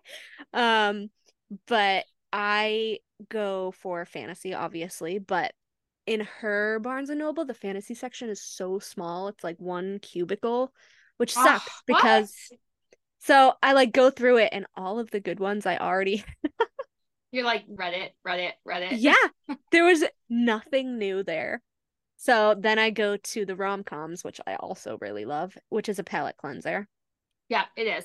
so i love like you said like tessa bailey sarah adams um i'm trying to think who else i got Have a you- bunch of books yesterday uh, chloe liese they're very I, I love their books but Have you ever read um an Emily? What's her name? It happened. Emily Henry. Oh, emily henry yeah i I've haven't never read read yet but i have it Yeah, and I like my I really want to start a Tessa Bailey book, and then like I'll go into Emily Henry later. But and there's another one, Elise. What's her name? Is it like Elise Silver or something? Does she write romantic? maybe I'm not sure. i'm not sure I've seen her name. There's Meg Cabot, uh, Lana Harper. What-. Lana Harper about- is like fantasy romance, not fantasy romance, but it's rom com with aspects of fantasy. So hers are like Oh. hers are romance books, but they're it's like a small town witch or like a wizard or like they're really cute. Oh, I like that. That's really cute. Who is that? uh, Lana Harper, Lana, Harper. Lana, L A N A Harper. L A N A. Okay. Um, and also I have to plug my friend on here. I don't think she watches our podcast because I don't think she's read ACOTAR yet, but she has been a big support to me during writing my book and everything. Um, because I'm also writing a, a romance book at the same time. oh, I uh, love that. A Friends to Lovers one. Um, yeah. And her name is Erin Thomson. Uh T H O M S O N. There's no P. And her uh trilogy each follows one friend in like their own relationship. And I just I love her books so much. And she's been so Oh. nice and helpful to me. I love that. I everyone needs like a good writer friend. You know what I mean? Like you need people need support to like finish their books. It's hard. So her first one was um it's actually right over there, but The Wedding Planners. Um I actually didn't read that one yet, even though it was the first one. I read the second one, which is Five Dates Between Friends, because for some reason I love friends to lovers a lot more than enemies to lovers. I'm intrigued by that. because with friends to lovers it's like especially like childhood friends to lovers there's no like getting to know you stage that takes up half Yeah. the book like it's more tension right off the bat and i just love that so much Yeah. Um so five dates between friends is one of my top favorite books ever Really? I okay, I'll have to read it. it. yeah Is it on Kindle too? uh yeah it is on kindle Okay. Okay. Yeah. Um, so the the main character's name is Chastity, and um, the MMC's name is very long, so they shorten it to Mac, which is his initials. And if you guys didn't know from my love of Tamlin, I love blonde guys. And Mac is a blonde, blonde, curly hair. I love it. So I'm just I I was obsessed with that book. I love that book.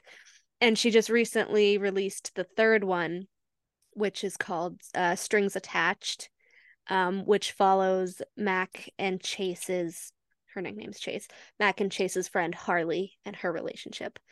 Um, and I was actually I was going back and forth with Erin about it like before she published it because in Five Dates Between Friends, um, Harley is dating um Hunter.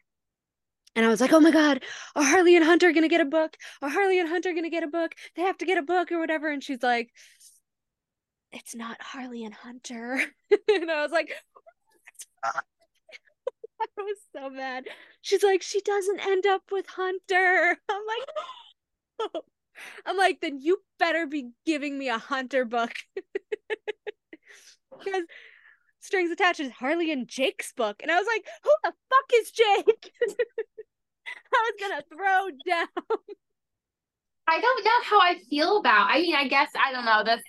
I don't know how I feel about like the not a love triangle. I'm not like I like a love Yeah. triangle, a good love triangle, Yeah. but also like sometimes when the love interest gets like mixed up with me, I'm like I don't like it. So that makes me nervous Yeah. that like it wasn't the original couple that you were planning. Yeah. So like mm-hmm. that's the thing. So I Harley and Hunter were like never really like official. They were more like I don't know, friends with benefits basically.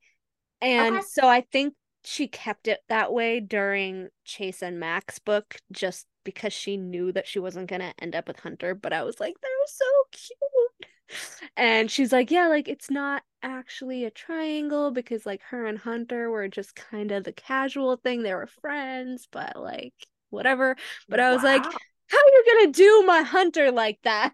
I was gonna say, what now? I want to know what happens between them. Like, how is there not? How are I there not feelings involved? So that's when everyone was like, you need to read Crescent City. You need to read Crescent City. I was like, God damn it, because Strings Attached had just come out.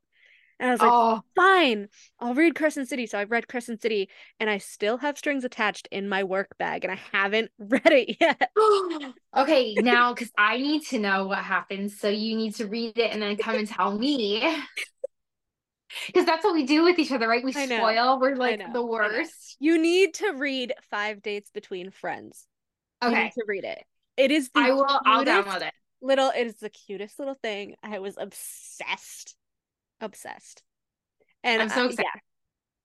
yeah, I love good. I love a good book. I love a good book recommendation. So I will take that. I will definitely download it. Yeah, and it's just funny because I found her Instagram when she was promoting Five Dates Between Friends.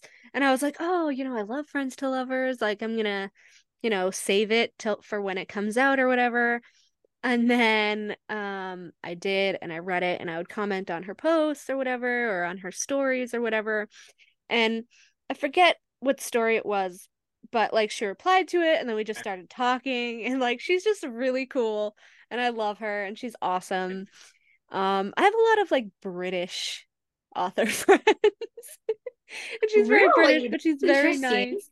Um but yeah, I love her and you should definitely buy her trilogy because she's just the best. Oh, I love it. Yeah. And I'm always like, I don't know how you like bang out these books so fast. Like I'm doing my friends to lovers and I'm like, there's so many details I have to add. And how does this get to this? And how do they get here from this? And then he has to get over this trauma and she has to get over this trauma. I'm like, Yes. blows my mind how people can write books so fast. How I I always wonder about that because it's like like eventually down the road I have a couple of my own ideas that I'm like you know on the back burner when I actually have time to like sit and like write things down and like instead of just reading. and I always wonder, I'm like, how do people do you daydream? Do you just think about this nonstop? Like, yeah. Like I like I said, I have not touched mine in months. And I know it's my fault because all of the ACOTAR character weeks are toward the end of the year. So I did Eris week and I did Tamlin week and I did Gwynriel week and I did Gwyn week and I'm doing Lucien week.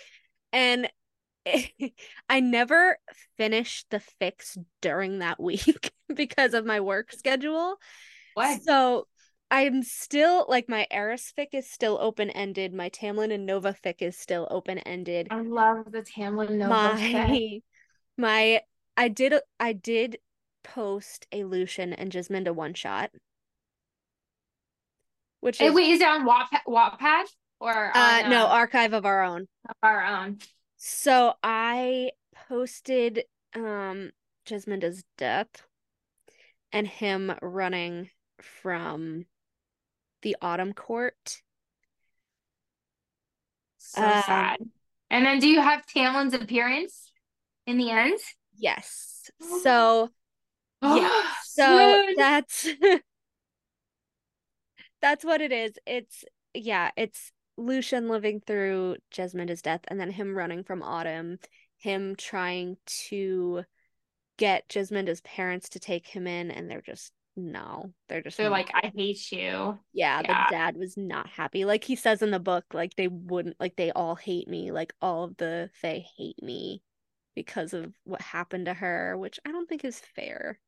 He just I don't think her. it's fair. And but it's that seems to be kind of like a reoccurring theme. Have you noticed on SJMs where it's like people get blamed for things that they're not, but that's also real life. Like you get blamed for things that you didn't do. Because I mean, I guess if you look from their perspective, like you were the Prince of Autumn, like, and you couldn't protect her, like you knew her. she was like lesser Fae, you knew about your father, and you chose to carry on a relationship with her anyway. But honestly, the way that he describes Jesminda, I actually really, really, really love the way that she he describes her as like fierce and wild and like not one to be told what to do. And so like she seduced him. like she was like, I want that one. And Yeah. then, and then she got him in a relationship. I loved it. I was like really surprised, but I feel like that's kind of what Lucien likes. He you know what I mean? That like he needs the He needs banter, he needs the fire. Um, which I think we're gonna see with Elain at some point. But I I don't know that little like the little tiny details affect me so much. So I think I told you, but I'm being I'm being Jesminda for Halloween I'm so excited for my to see the- Halloween party. Yes. I'm so have her- excited. I have her monarch butterfly wings over there. I have the Oh. autumn like leaf crown thing. I'm gonna I have to freshly dye my hair because it's looking brown again. But I'm gonna dye my hair copper again and like curl it tightly. And um I have golden uh tattoo freckles that I'm gonna wear. And I have this green dress with like these bell sleeves and this brown corset and it's just gonna be really cute. And I got like glitter to put on my face and everything. And I don't know. I'm so excited. And She's she's such a good character. Like I I, don't even- it's so don't know anything sad that we haven't seen flashbacks. Like I want I Jesminda flashbacks so bad. I I want just minute flashbacks. I want more of Lucien. Like I, I don't know. I just I I feel like I always talk about him, but it's because I I love him and I love I love his character. And So I mean, I- how cool would that be to see Tamlin like he Lucien running through the forest for his life, and then we just see this beast who's like, you know, Yeah.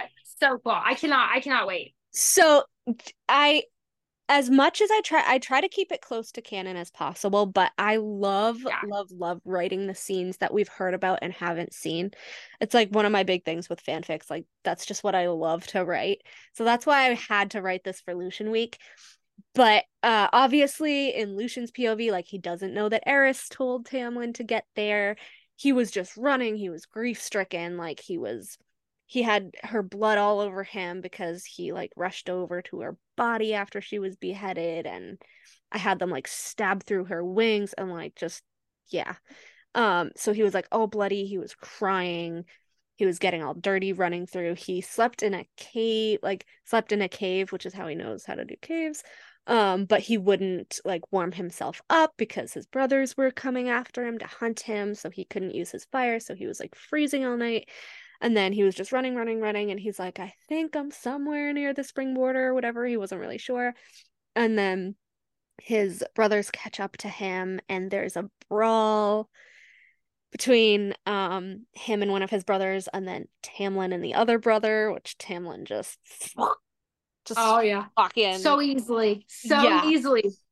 but but the thing is we know that Lucien had been in spring for a few centuries at least, right? And we know that he's a lot younger. He's a couple centuries younger than Tamlin and Rhys. So if Tamlin was like 500 um or if Tamlin was like 300 at the time or whatever because it was centuries ago, then yeah, 300 200 something like that.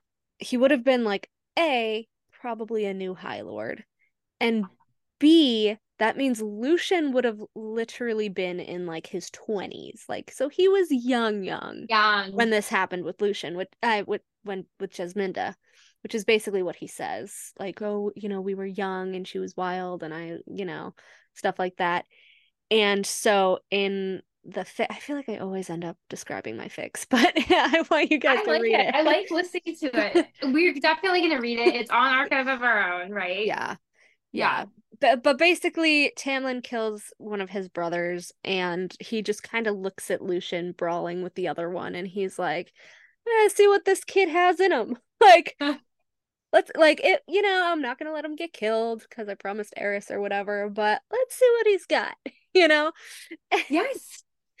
so which he didn't have a lot back then because again as as much as he probably had some training we have to remember that Beron pro- like figured he wasn't really his kid he said that like oh I was like the unwanted whatever I could go do whatever I want so he probably didn't have a lot of warrior training in Yeah. his 20s anyway you know Yeah. so basically uh, it's like they're just brawling and then one of the he knocks the knife out of the brother's hand or whatever they're brawling and he like grabs it with one of his other hands and one of his brothers lunges and he basically just stabs him like right in the heart and there's just this moment where Lucien's like like shit like I actually killed him like as awful as he is like he was young you know Oh yeah.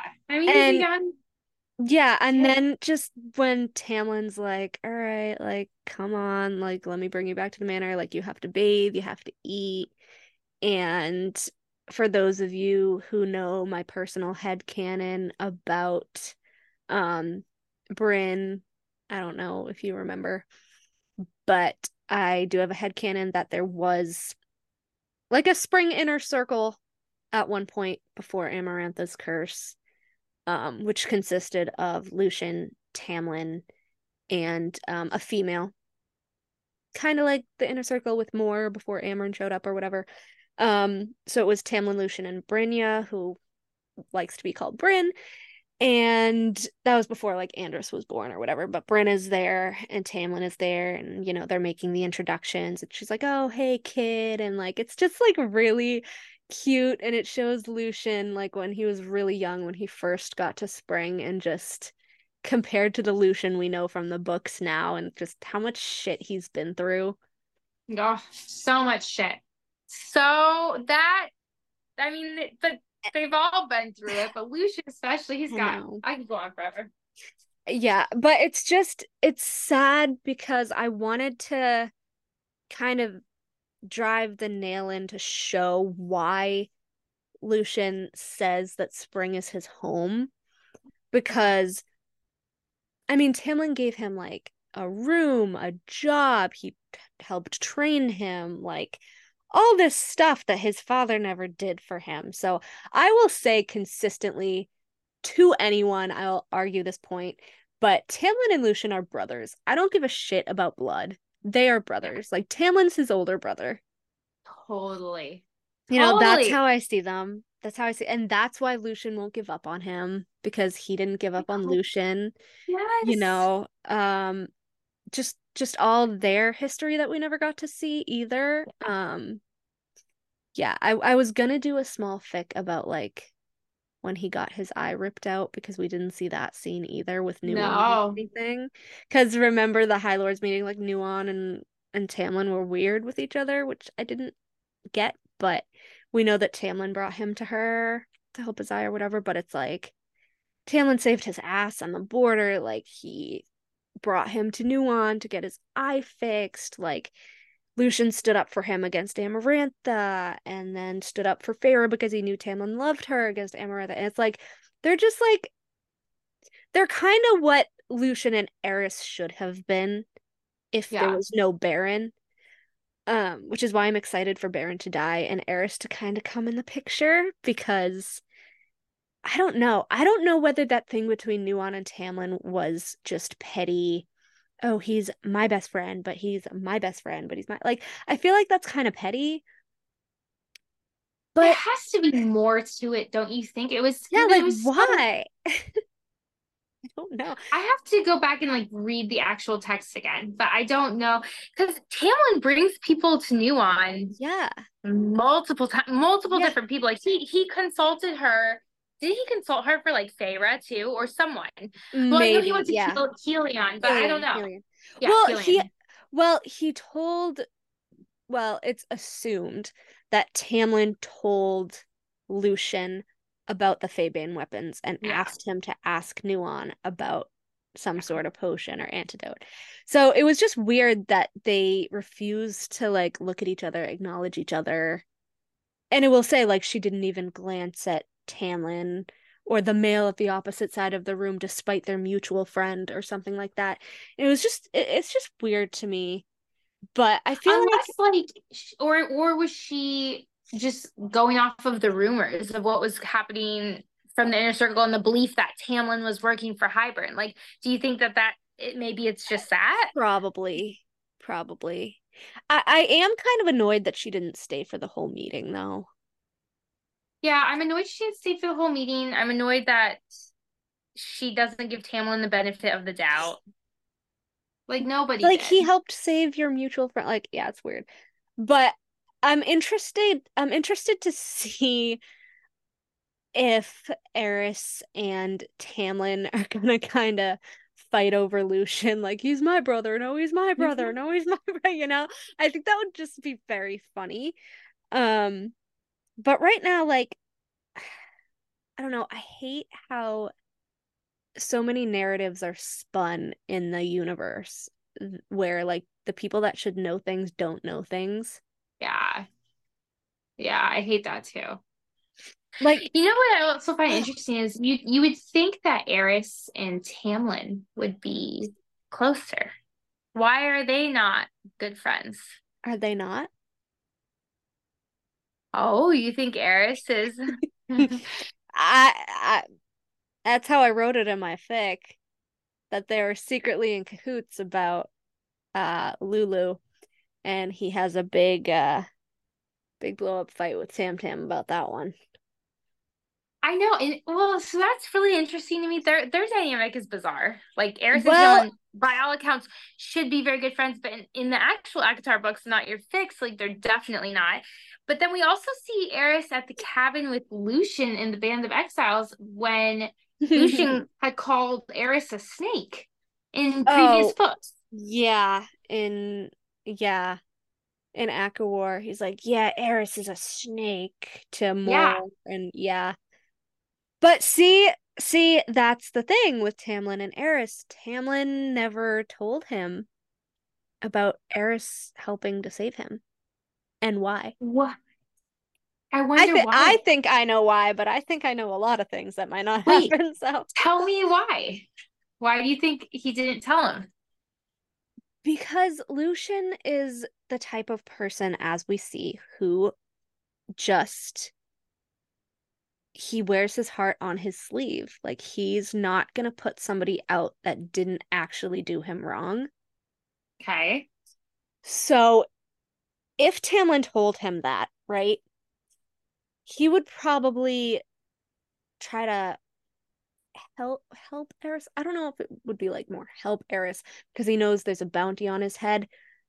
But if him and Eris were still close and Beron got wind of that, he would just make everything Oh. worse, which mirrors Under the Mountain with Feyre and Tamlin when Lucien tells Feyre, Did you ever think he's not speaking to you so she doesn't make it worse with your weaknesses? Like, so he doesn't give away your weakness. And I think that's what this is. I think Tamlin didn't tell him because if he knew he wouldn't be mean to Eris, he wouldn't hate him, he would still want to have some sort of relationship with him. And Eris knows that if the wedge wasn't successfully driven between them from Beron, um, because we know Lucien believes that Eris was one of the ones that held him down, even though he wasn't. If that wedge wasn't there, Beron would just make it worse for everybody. That makes sense. The way that you say that. Okay. I mean, Huh. he would make it worse for Eris. He would make it worse for Lady Autumn. Yeah. I mean, we know that he's like after the spring court now, but would anyone really trust him not to send anybody after Lucien, even in the spring court? Well, that's what I find interesting. I mean, like I think we see him leave Autumn and then like like he lived with Tamlin for I don't know how many years and years, right? Like a long time. Yeah. Tamlin And- made him his emissary, that's why. Unless Tamlin and or and if he was killing people that were trying to come after Lucien, I don't know. Maybe.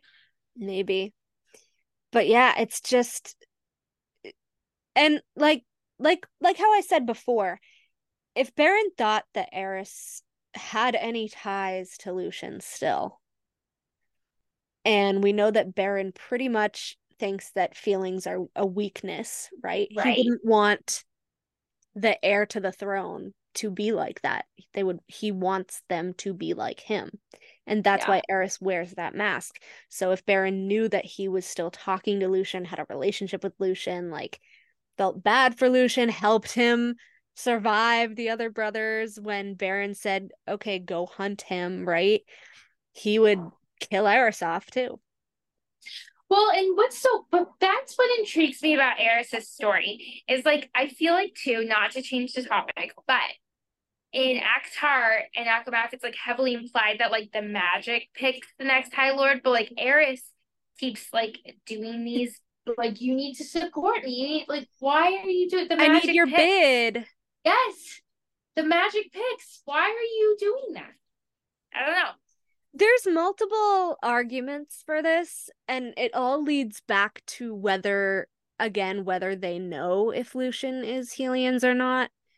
Um, I Yeah. think SJM purposely puts in different scenes to throw us off what the real truth is. Yeah. Yep. because there's multiple scenes where it seems like even Lucien knows, but then he won't talk about how he spell cleaved at the Hybern camp, and Eris won't talk about, um, you know how, like why, like why he isn't afraid of Lucien taking the throne because they knew he was powerful or whatever. Because and then like Lucien says, uh did you think it was just whatever that that made my brothers try to kill me? You know? Like like they know in some scenes but then in some other scenes it just makes it seem like they don't know I know. It's really, really weird. it's really weird and i saw somebody uh oh it was on our it was on our chat group today i don't know if you Uh-huh. got to see it but they posted screenshots from a tiktok about inconsistencies in ACOWAR. and i had an explanation for it and i don't know how i just think of these things but like i oh, i have to put context to everything even if i don't know what the context is i just do but there was two lines from ACOWAR and I'll I'll actually pull them up so I don't get them wrong. But there were two lines from ACOWAR, and it was talking about how like inconsistent they were, and like her editors should have caught this, and why is SJM like so inconsistent with things, especially in the same book. And so the first line was um this is Feyre in ACOWAR. Yeah. I, I bared my teeth and sent a fist of white light punching into that fiery shield, the white light of day, spellbreaker, ward cleaver. So that was um that was during the High Lord meeting. Um it says Beron's eyes widened as his shields begin to fray as the water pushed in. So that's when she was like trying to drown him. Right. And then later on in ACOWAR when um or earlier in ACOWAR when he's leaving Spring with Feyre, he says, uh, it says, uh, Lucien was having none of it. I knew, I knew you were lying the moment you unleashed that light in Hybern. My friend at the Dawn Court has the same power. Her light is identical. So they're like, so uh, now the Dawn Court is spell cleaving in light, and I, and so this was my this was my response because this is just I don't know. This is just what I thought of. I said, I said, Thesan and Helion both have light, but Thesan is said to shine the brightest of all the High Lords, which is also kind of odd to me. I said, but seeing as this is Lucien saying it, I think he's purposely throwing Feyre off because if he had said Helion, Feyre would have pointed out the white light that he used to be free of Hybern's shackles to get to Elain, and he probably doesn't want her putting two and two together and questioning things and then putting his mother in danger because he saw what she's capable of in spring. Very good, excellent, like so good. Never would have thought of that. He Lucien, but we've talked about him before. the fox, Yeah, the sly fox. he spins. Lucien spins what he says all the time. All the time.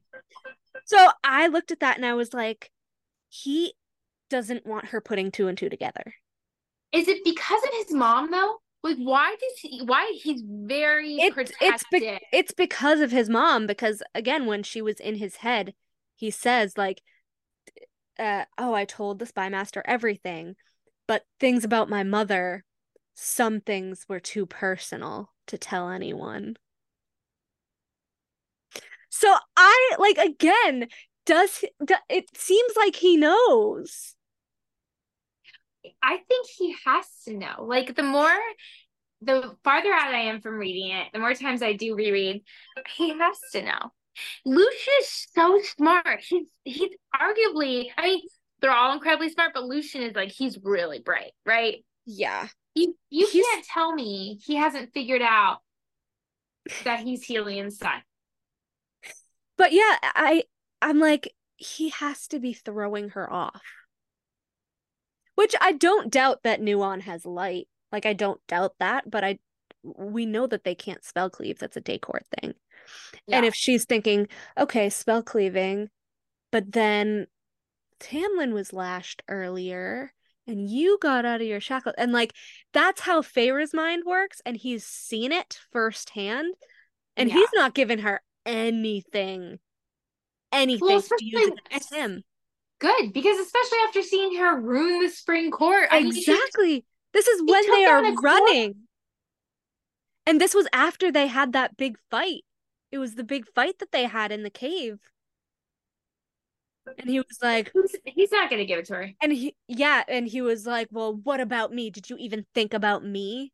Like, as your friend? And then, oof, oof. I know, I know. Um, I want to find, I want to find the quote because I always forget exactly what it is. Um, here it is. I found it. Yay. Oh my God, I didn't highlight it. I should have had that highlighted. Um, yes. So, um, he tells her the history of Uh-huh. of himself. Ugh, the apple tree. Also, the way that his mom smells like apples and he loves apples so much. It makes me sad. He loves his they they love their mom. Like Eris and Lucien, they love her so much. I know, it's so cute. Um, but yeah, anyways, she's like, I should have killed Ianthe outright. What was done was done. Um, I took a moment to rest beneath an apple tree laden with fat succulent fruit, and then, you know, they ate the apples or whatever. And um Lucien says, uh, we'll have to stay out of sight. My father doesn't pay well for his crops, and the land workers will earn any extra coin they can. And she said, even selling out the location of one of the High Lord's sons. And he says, especially that way. So this is also why Eris has to be very careful, even in his home court. And Feyre says they didn't like you. His jaw tightened. As the youngest of seven sons, I wasn't particularly needed or wanted. Baby, you were. I know. you the were most wanted one. the product of love. yeah. Perhaps it was a good thing I was able to study for longer than my father allowed my brothers to before shoving them out the door to rule over some territory within our lands, and I could train for as long as I liked since no one believed I'd be dumb enough to kill my way up the long list of heirs. When I grew bored with studying and fighting, I learned what I could of the land from its people, learned about the people too. Ugh, he eased to his feet with a groan, his unbound hair glimmering as the midday sun set the blood and wine hues aglow.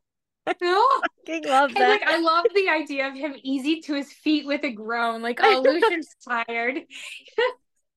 that my my young man is tired. He's tired. we call him Fireling, like he's still a kid. but also the sun lighting him up constantly. We should have seen that coming. Mm. but uh Feyre says, I'd say that sounds more High Lord like than the life of an idle, unwanted son. And he he gave me a long, steely look. Did you think it was mere hatred that prompted my brothers to do their best to break and kill me? Despite myself, a shudder rippled down my spine. Would you want it, your father's crown? No one's ever asked me that, Lucien mused. The bloodshed that would be required to earn the crown wouldn't be worth it, neither would its festering court. I would gain a crown only to rule over a crafty, two faced people. Lord of Foxes, Feyre says, snorting as I remembered the mask he'd once wore. But you never answered my question about why the people here would sell you out. And then he says, after Jesminda, they would. And then Feyre says, Jesminda, he'd never spoken her name. She was one of them. The words were barely audible over the barley. And when I didn't protect her, it was a betrayal of their trust, too. I ran to some of their houses while fleeing my brothers. They turned me out for what I let happen to her. And I can't blame them for it. Lucien. But, like, do you think it was mere hatred that prompted my brothers to do their best to break and kill me? After talking about being an heir? Like, hmm, Lulu. Lulu. Sarah J. Maas. When we get Lucien and Elain's book. Oh, I feel like it is going to be such a shock to all of us. she has been building this shit up with Lucien since book one. One. One. I'm so excited. I'm so excited. I'm so excited for his book because I think that's why we didn't get those scenes because she's waiting for his book. I hope I hope so. I'm and I'm still torn as to like which book is going to be next. Like I think I honestly think in my heart it's going to be Azriel's book. I think she's going to I- torture us. I do think it's going to be Gwynriel's book next Yeah. Yeah. because so. because at the moment Lucien is still stationed in Spring. Yeah. He's trying to get Tamlin back on his feet. He's trying to figure out what to do about there not being a wall. He technically works for Rhys now, which is going to be not good with Tamlin. No. but I would love to see. I don't know. I would just love any spring court scenes again. I do too. I It's just I I, want, want- it. incorporated. I love Spring Court. I don't know why They everyone's just, like, oh, leave the inner circle to their little self for a while and go back to just Tamlin and Lucien being Tamlin and Lucien. Because like the fucking banter, just the book one vibe, I want it back. Oh, I know. When they were like sitting at the table, like chuckling and like laughing amongst themselves, like I want, I want that. I want sassy know. Lucien that makes Yeah. snarky, crappy comments back. Like I need Lucien to be like um I don't know, I need it to be angsty but also very bantery. Like Yeah. I'm again, I don't want to talk about my fan fictions, but I have to because I incorporate all my headcanons about this stuff into them. But I I need him to be like, you know, you got through all this shit, like, what would Andras think? Boom. Yes. What would Andras think? Like, what would Bryn think? What would they think? What Like- about Bron and Hart? We never learn or hear about them ever again. I know. Like, where are they? Like, what the f- where the fuck what the fuck did Alis do after she chewed him Yeah. out? Like, I'm I'm really peeved at Alis because like Alis to me was like she was so cool. She did so much. She was such a character, and then we never see her again ever. I could go on and on about my hatred for Alis after ACOWAR, but she just did him so dirty. It's like he took you in when you needed someone. He paid you to help take care of your nephews. Like he gave you sanctuary, like he gave you a job like Lucien. And you're gonna fucking help Feyre Pack to like steal from him and then like Yeah. what? Ruin his court just because you get to go back to summer now? That's what I mean. Like I, I was really shocked by Alis's behavior after what he did for her. And that's the thing. The thing that really bothers me, yeah, is that like I could go on about Tamlin forever and Yeah. always because I love him. But like I feel like people just ignore any good that he has ever done Oh yeah, they in do. in their lives. Yeah, Alis is. Alis is the perfect. In fact, Alis couldn't even be honest with him and say when he came back, hey, Feyre had a mental breakdown because you locked her in the house. Mor Yeah. came and took her. She she couldn't even say anything. Uh, we don't get any scenes of that at all. It's What so the- annoying. Fuck? We, but we don't we don't have any of what happened after then from any of their we only have like the bits and pieces that Lucien had has mentioned. But we don't have anything. We never get Tamlin's point of view. We don't know like what happened after like Lucien took the pieces of the ring. Like what did he tell him? Like what was the conversation with Alis? Like what what was that? Like we know he didn't kick Alis out for helping them because she was No. still there when Feyre came back. He didn't kick Alis out. He gave Ianthe a second chance and the ability to explain herself. You know, he he is constantly which people, people like the hate him for but why would you hate him for that like in his like you have to look in his point of view like Tamlin doesn't know what the reader knows and they just expect that he knows everything that we know and he doesn't He doesn't. He doesn't, and no one's honest with him. No one's willing to the Mm-mm. truth. Even his best friend Lucien, and I have a couple complaints about him as time goes on. He he takes the ring pieces. If he had just left the ring on the ground, none of that would have happened. And that really Lulu- upsets me. he didn't tell him about again like we we talk, he didn't tell him about the meat bond tattoo Yeah. Yeah, there were But- two things. There were a couple instances that, like, I used to think Lucien was faultless, and I was like, he is the only character that hasn't fucked up. Yeah. He's fucked up. Well, well, I mean, when they're escaping and she basically outs herself as a Daemati, like he honestly didn't know. Yeah. So he did at the time think that Tamlin was making all these bad decisions on his own, like the sentry, because he didn't know she was a Daemati. He should have known from the hundreds of years living with Tamlin that Tamlin would never do Yeah, that. but the way that he like Feyre had a mental breakdown, he's probably like, okay, this is Tamlin's mental breakdown. yeah. like he's not doing anything good for the court. Like I Yeah. can kind of see how in his point of view like Tamlin's not doing well like Yeah. mm, I don't know. Yeah. Um Yeah.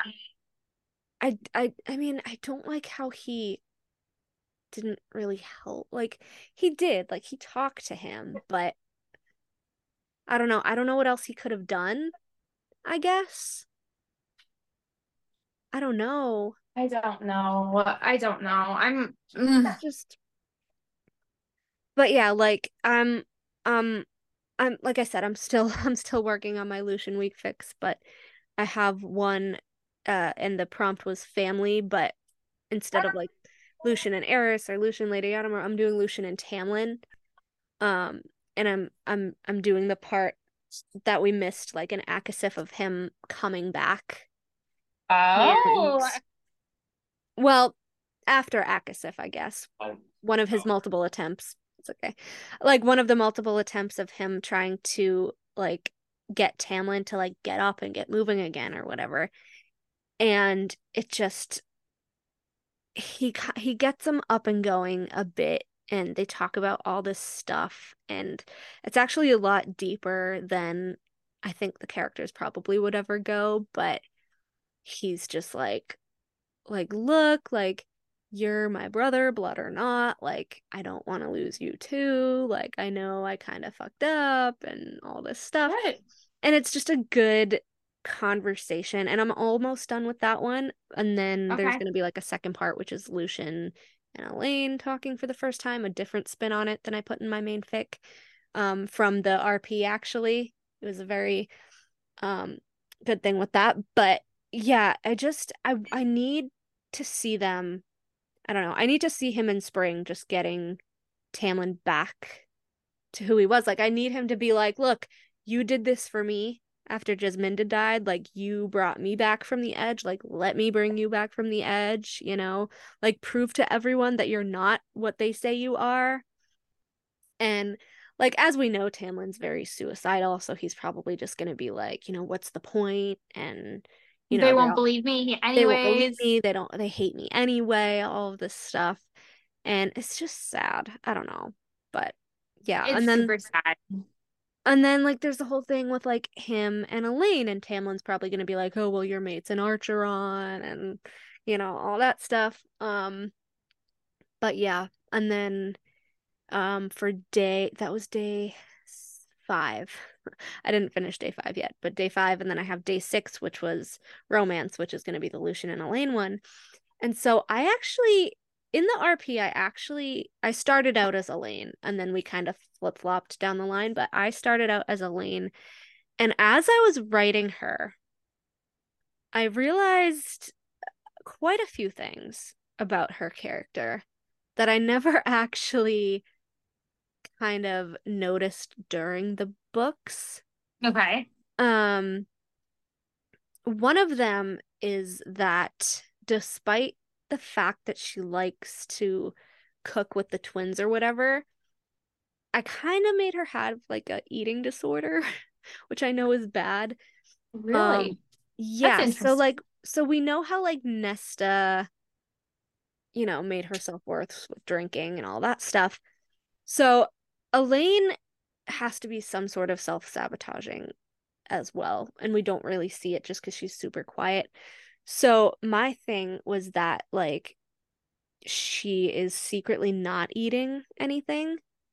Yeah. um, because you have to remember this was based on the fact that Feyre and Nesta and even the King of Hybern and like more and like all of them like call her like the pretty one, right? So she's like, I have to I have to be the pretty one because what else am I, right? That's what everyone in the fandom says, like, oh, she's so boring, she doesn't do anything, like flowers and gardening, all this stuff. So her identity is based off what people say about her and the only thing they say about her is like she's the pretty one right so she's gonna want to like stay thin like not you know i feel like she just wouldn't really eat. I feel like she's maybe a little ocd about things. Yeah. um so in the fic obviously there's the whole love triangle with, with Azriel and stuff at first or whatever. And there's a really cute scene actually that I that um I put in where like you know Elain and Lucien are talking and they're kind of getting to know each other. And he realizes very quickly through the bond that like she feels hungry all the time. And he's like this isn't normal like is she not eating? Which which doesn't he say that in ACOWAR? Thin so thin she's not eating. He says that in ACOWAR. And so he goes down to the kitchen to like get her a little like midnight snack or whatever. And Azriel is there. And Lucien's just like, it, it's awkward, obviously, but Lucien's just like, look, like, I know she talks to you more than she talks to me. Like, I know that she's like hungry all the time. Like, did you know about this or whatever? And Azriel's just kind of like, yeah, so I've kind of taken to just putting like hot chocolate and biscuits by her door every night or whatever at the same time. Aww. And so they're actually pretty civil about it. And Azriel, despite himself, is like, okay, like maybe it's her mate or whatever. So he gives Lucien the plate and everything. And Lucien takes it back to, up to her. And they have this big discussion on like, why are you starving yourself and all of this stuff. And she's just like, you know, nobody's ever seen me. Like they see me, but I'm just the pretty one. Like I'm nothing compared to Feyre and Nesta. Like I'm not a warrior. I'm not like high lady. Like I'm not anything. And they have this really, really cute, very long um discussion between them about elain's issues and how like she'll like pretend to eat, but then she'll really drop it into the napkin in her lap or you know, she'll just avoid lunch or whatever. And like Nesta said in the book, like all she would eat is like broth. Like she wouldn't Yeah. eat anything. So that that kind of incorporated into um why I wrote her that way. And then another way that I wrote her, like I said, the OCD aspect, um, is that like she aside from gardening, which which I find with a lot of not well, not just mental illnesses, but going by like my brother, like my brother had some issues or whatever, but I've found that there's always like one outlier to these things. So Elain's OCD stemmed from always needing to be again pretty, perfect, put together. Like she has to always be wearing a dress. Her hair always has to be done. She has to be like it has to be pinned up if it's too wild. Like there can't be a speck of dirt on her. Like she has to look regal. Like and we've again we've seen that in the books. Like she's always dressed Right. up, even if she's by the windowsill. She's always dressed up. Her hair is always done, and all this. And so she's basically telling him like my entire self-worth is how people see me as the pretty one. Like if I don't look the way they want me to look, like nobody will care about me. Like nobody will even look in my direction. Like I could be dr- like drowning and nobody would notice, you know. So she has this really hard discussion with him and there's a couple moments where he's like, you know, I can like help you with that. Like we can go slowly or whatever. And he's like, why don't you go and like instead of wearing like a pretty nightgown or whatever, like go and put like sweatpants on, a t-shirt on, like to go to bed in. And she's just absolutely horrified by looking anything but perfect, even like in her night clothes. And she's terrified and she's like terrified like it's an actual like thing for her. And he kind of helps her uh into that more. And then further on down the line he helps her like he he has this moment where he kind of scares her almost because she doesn't really want to admit that she's kind of falling for him where he like opens the window and they're like on the second floor right? But they're fey so they can like land on their feet or whatever and he's like come on like let's sneak out and just like feel the earth in our on our feet and like let's go whatever and she's just horrified. She's horrified by his wildness but i think she needs it. And so she's like he's like i'm i'm gonna fall out the window if you don't come with me. Like i'm gonna i'll jump. And she's like oh my god what are you doing? Like she's terrified and then he just kind of lets himself fall back out the window and she like runs to the window and of course he lands on his feet and he's like come on elain. Like i'll catch you. Or whatever and she's and They're she's so cute. and she's just so ruffled. And uh, oh my god. And i think we even put in that quote like you vex me. Like that cute little quote. I love that. I love i think we actually put that in. She's like you vex me. that's I love it. And um anyway, she actually ends up like kind of well, literally making a leap of faith and he does catch her. And Oh. she describes to him how when she was little, which is in my main fic, how when she was little, she used to love climbing trees and being more like outdoorsy.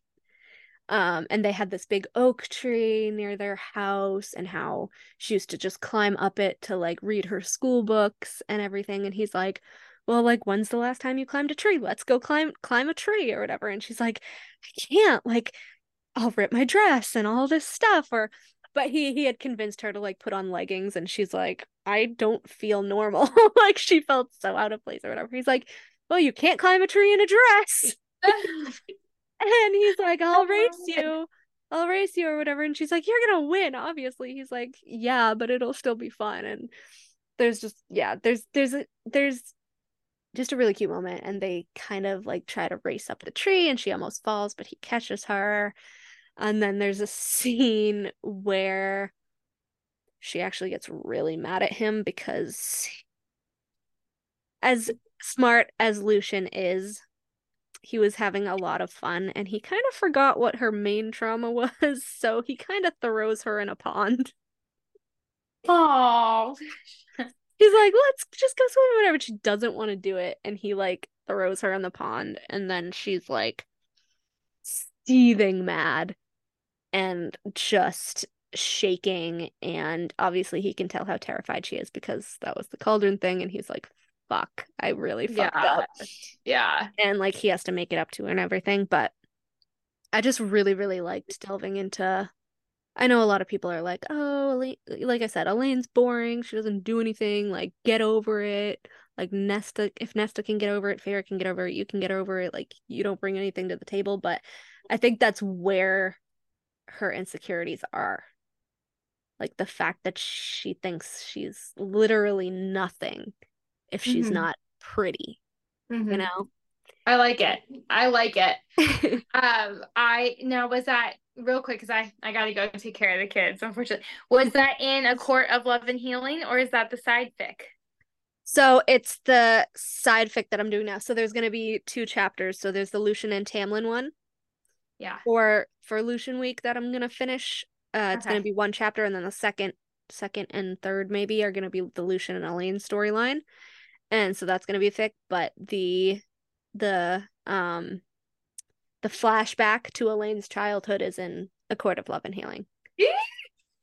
I love And- it. and that- Well, That chapter is called Through Elain's Eyes and it's about Oh. her and Nesta and Feyre when they were kids and how she like saw Nesta getting caned by the grandmother and all this awful stuff and how she'd just like escape like up the tree to read a book or whatever. Oh, oh, And- it's so good. Well, I look forward to reading it more um later on this week now Yeah. that I have some more time. and I'm super excited. And I'm working, Mel and I currently are working on our big Cassian debate. I know we said it was going to be filmed today, but we're going to have to push it another week because we want to put in text um, and pages for anyone to follow along. So, Yeah. um, we are going to be preparing that, and hopefully, our next one is going to be all about Cassian. yeah, hopefully. Hopefully. All right. Oh. Okay, well, thanks for filming with me, Mel. I'll talk Of to you soon. course.